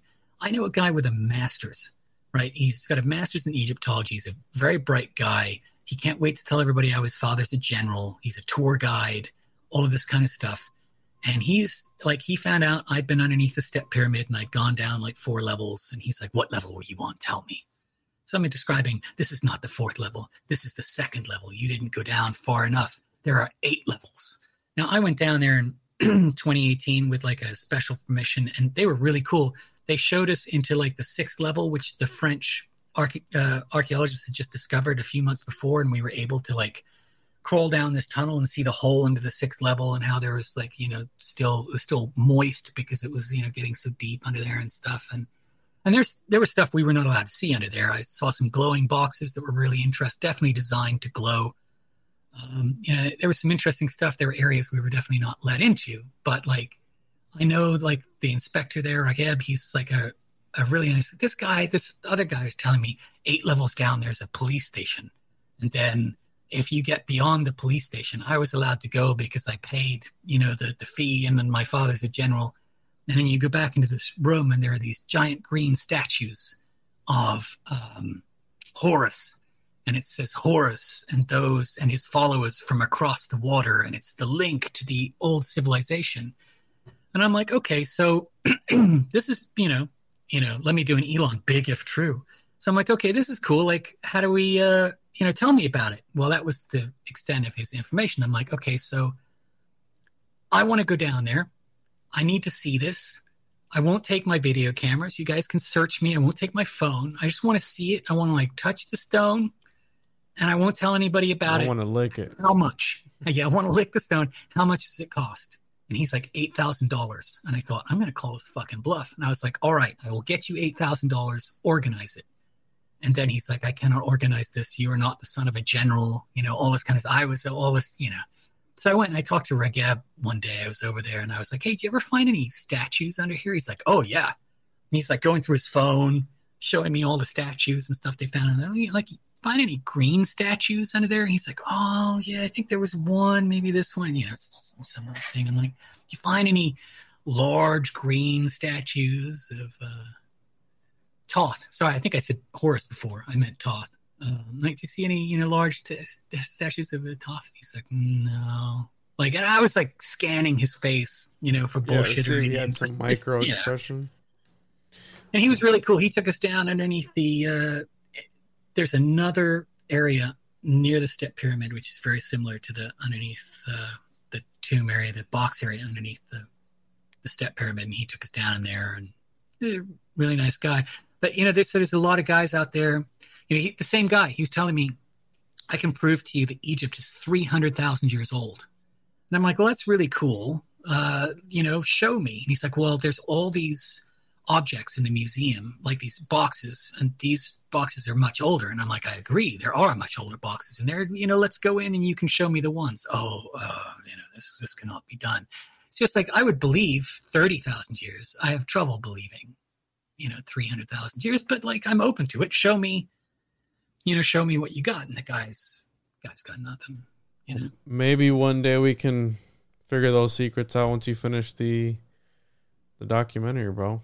I'm looking forward for you you, to finish you know. I, I i'm looking forward to i mean you've you've already just just heard a fair amount of it like honestly um i'm looking forward to being done with it i'm not here to be an expert on this i don't want to go to uh you know contact in the desert and sit on a panel. I don't you know like none of that stuff is is interesting to me. The only thing that's interesting i never even turned on like youtube money from my videos or anything. Like i never even i just don't i'm just trying to find out what the fuck is going on really you know?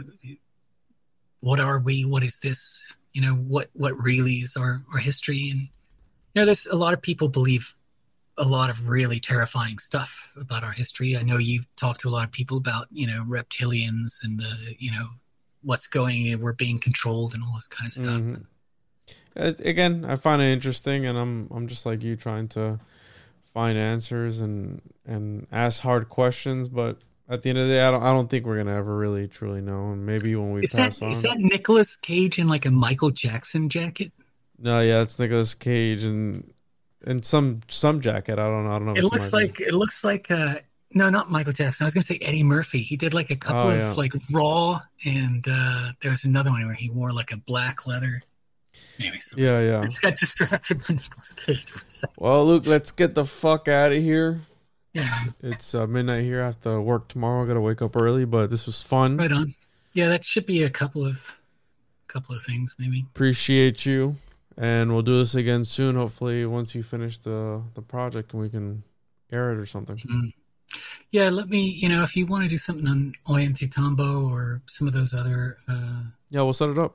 things like I can, you know, I can give you some footage for, Awesome. for stuff. Well, Luke. I Right, man. appreciate you, bro.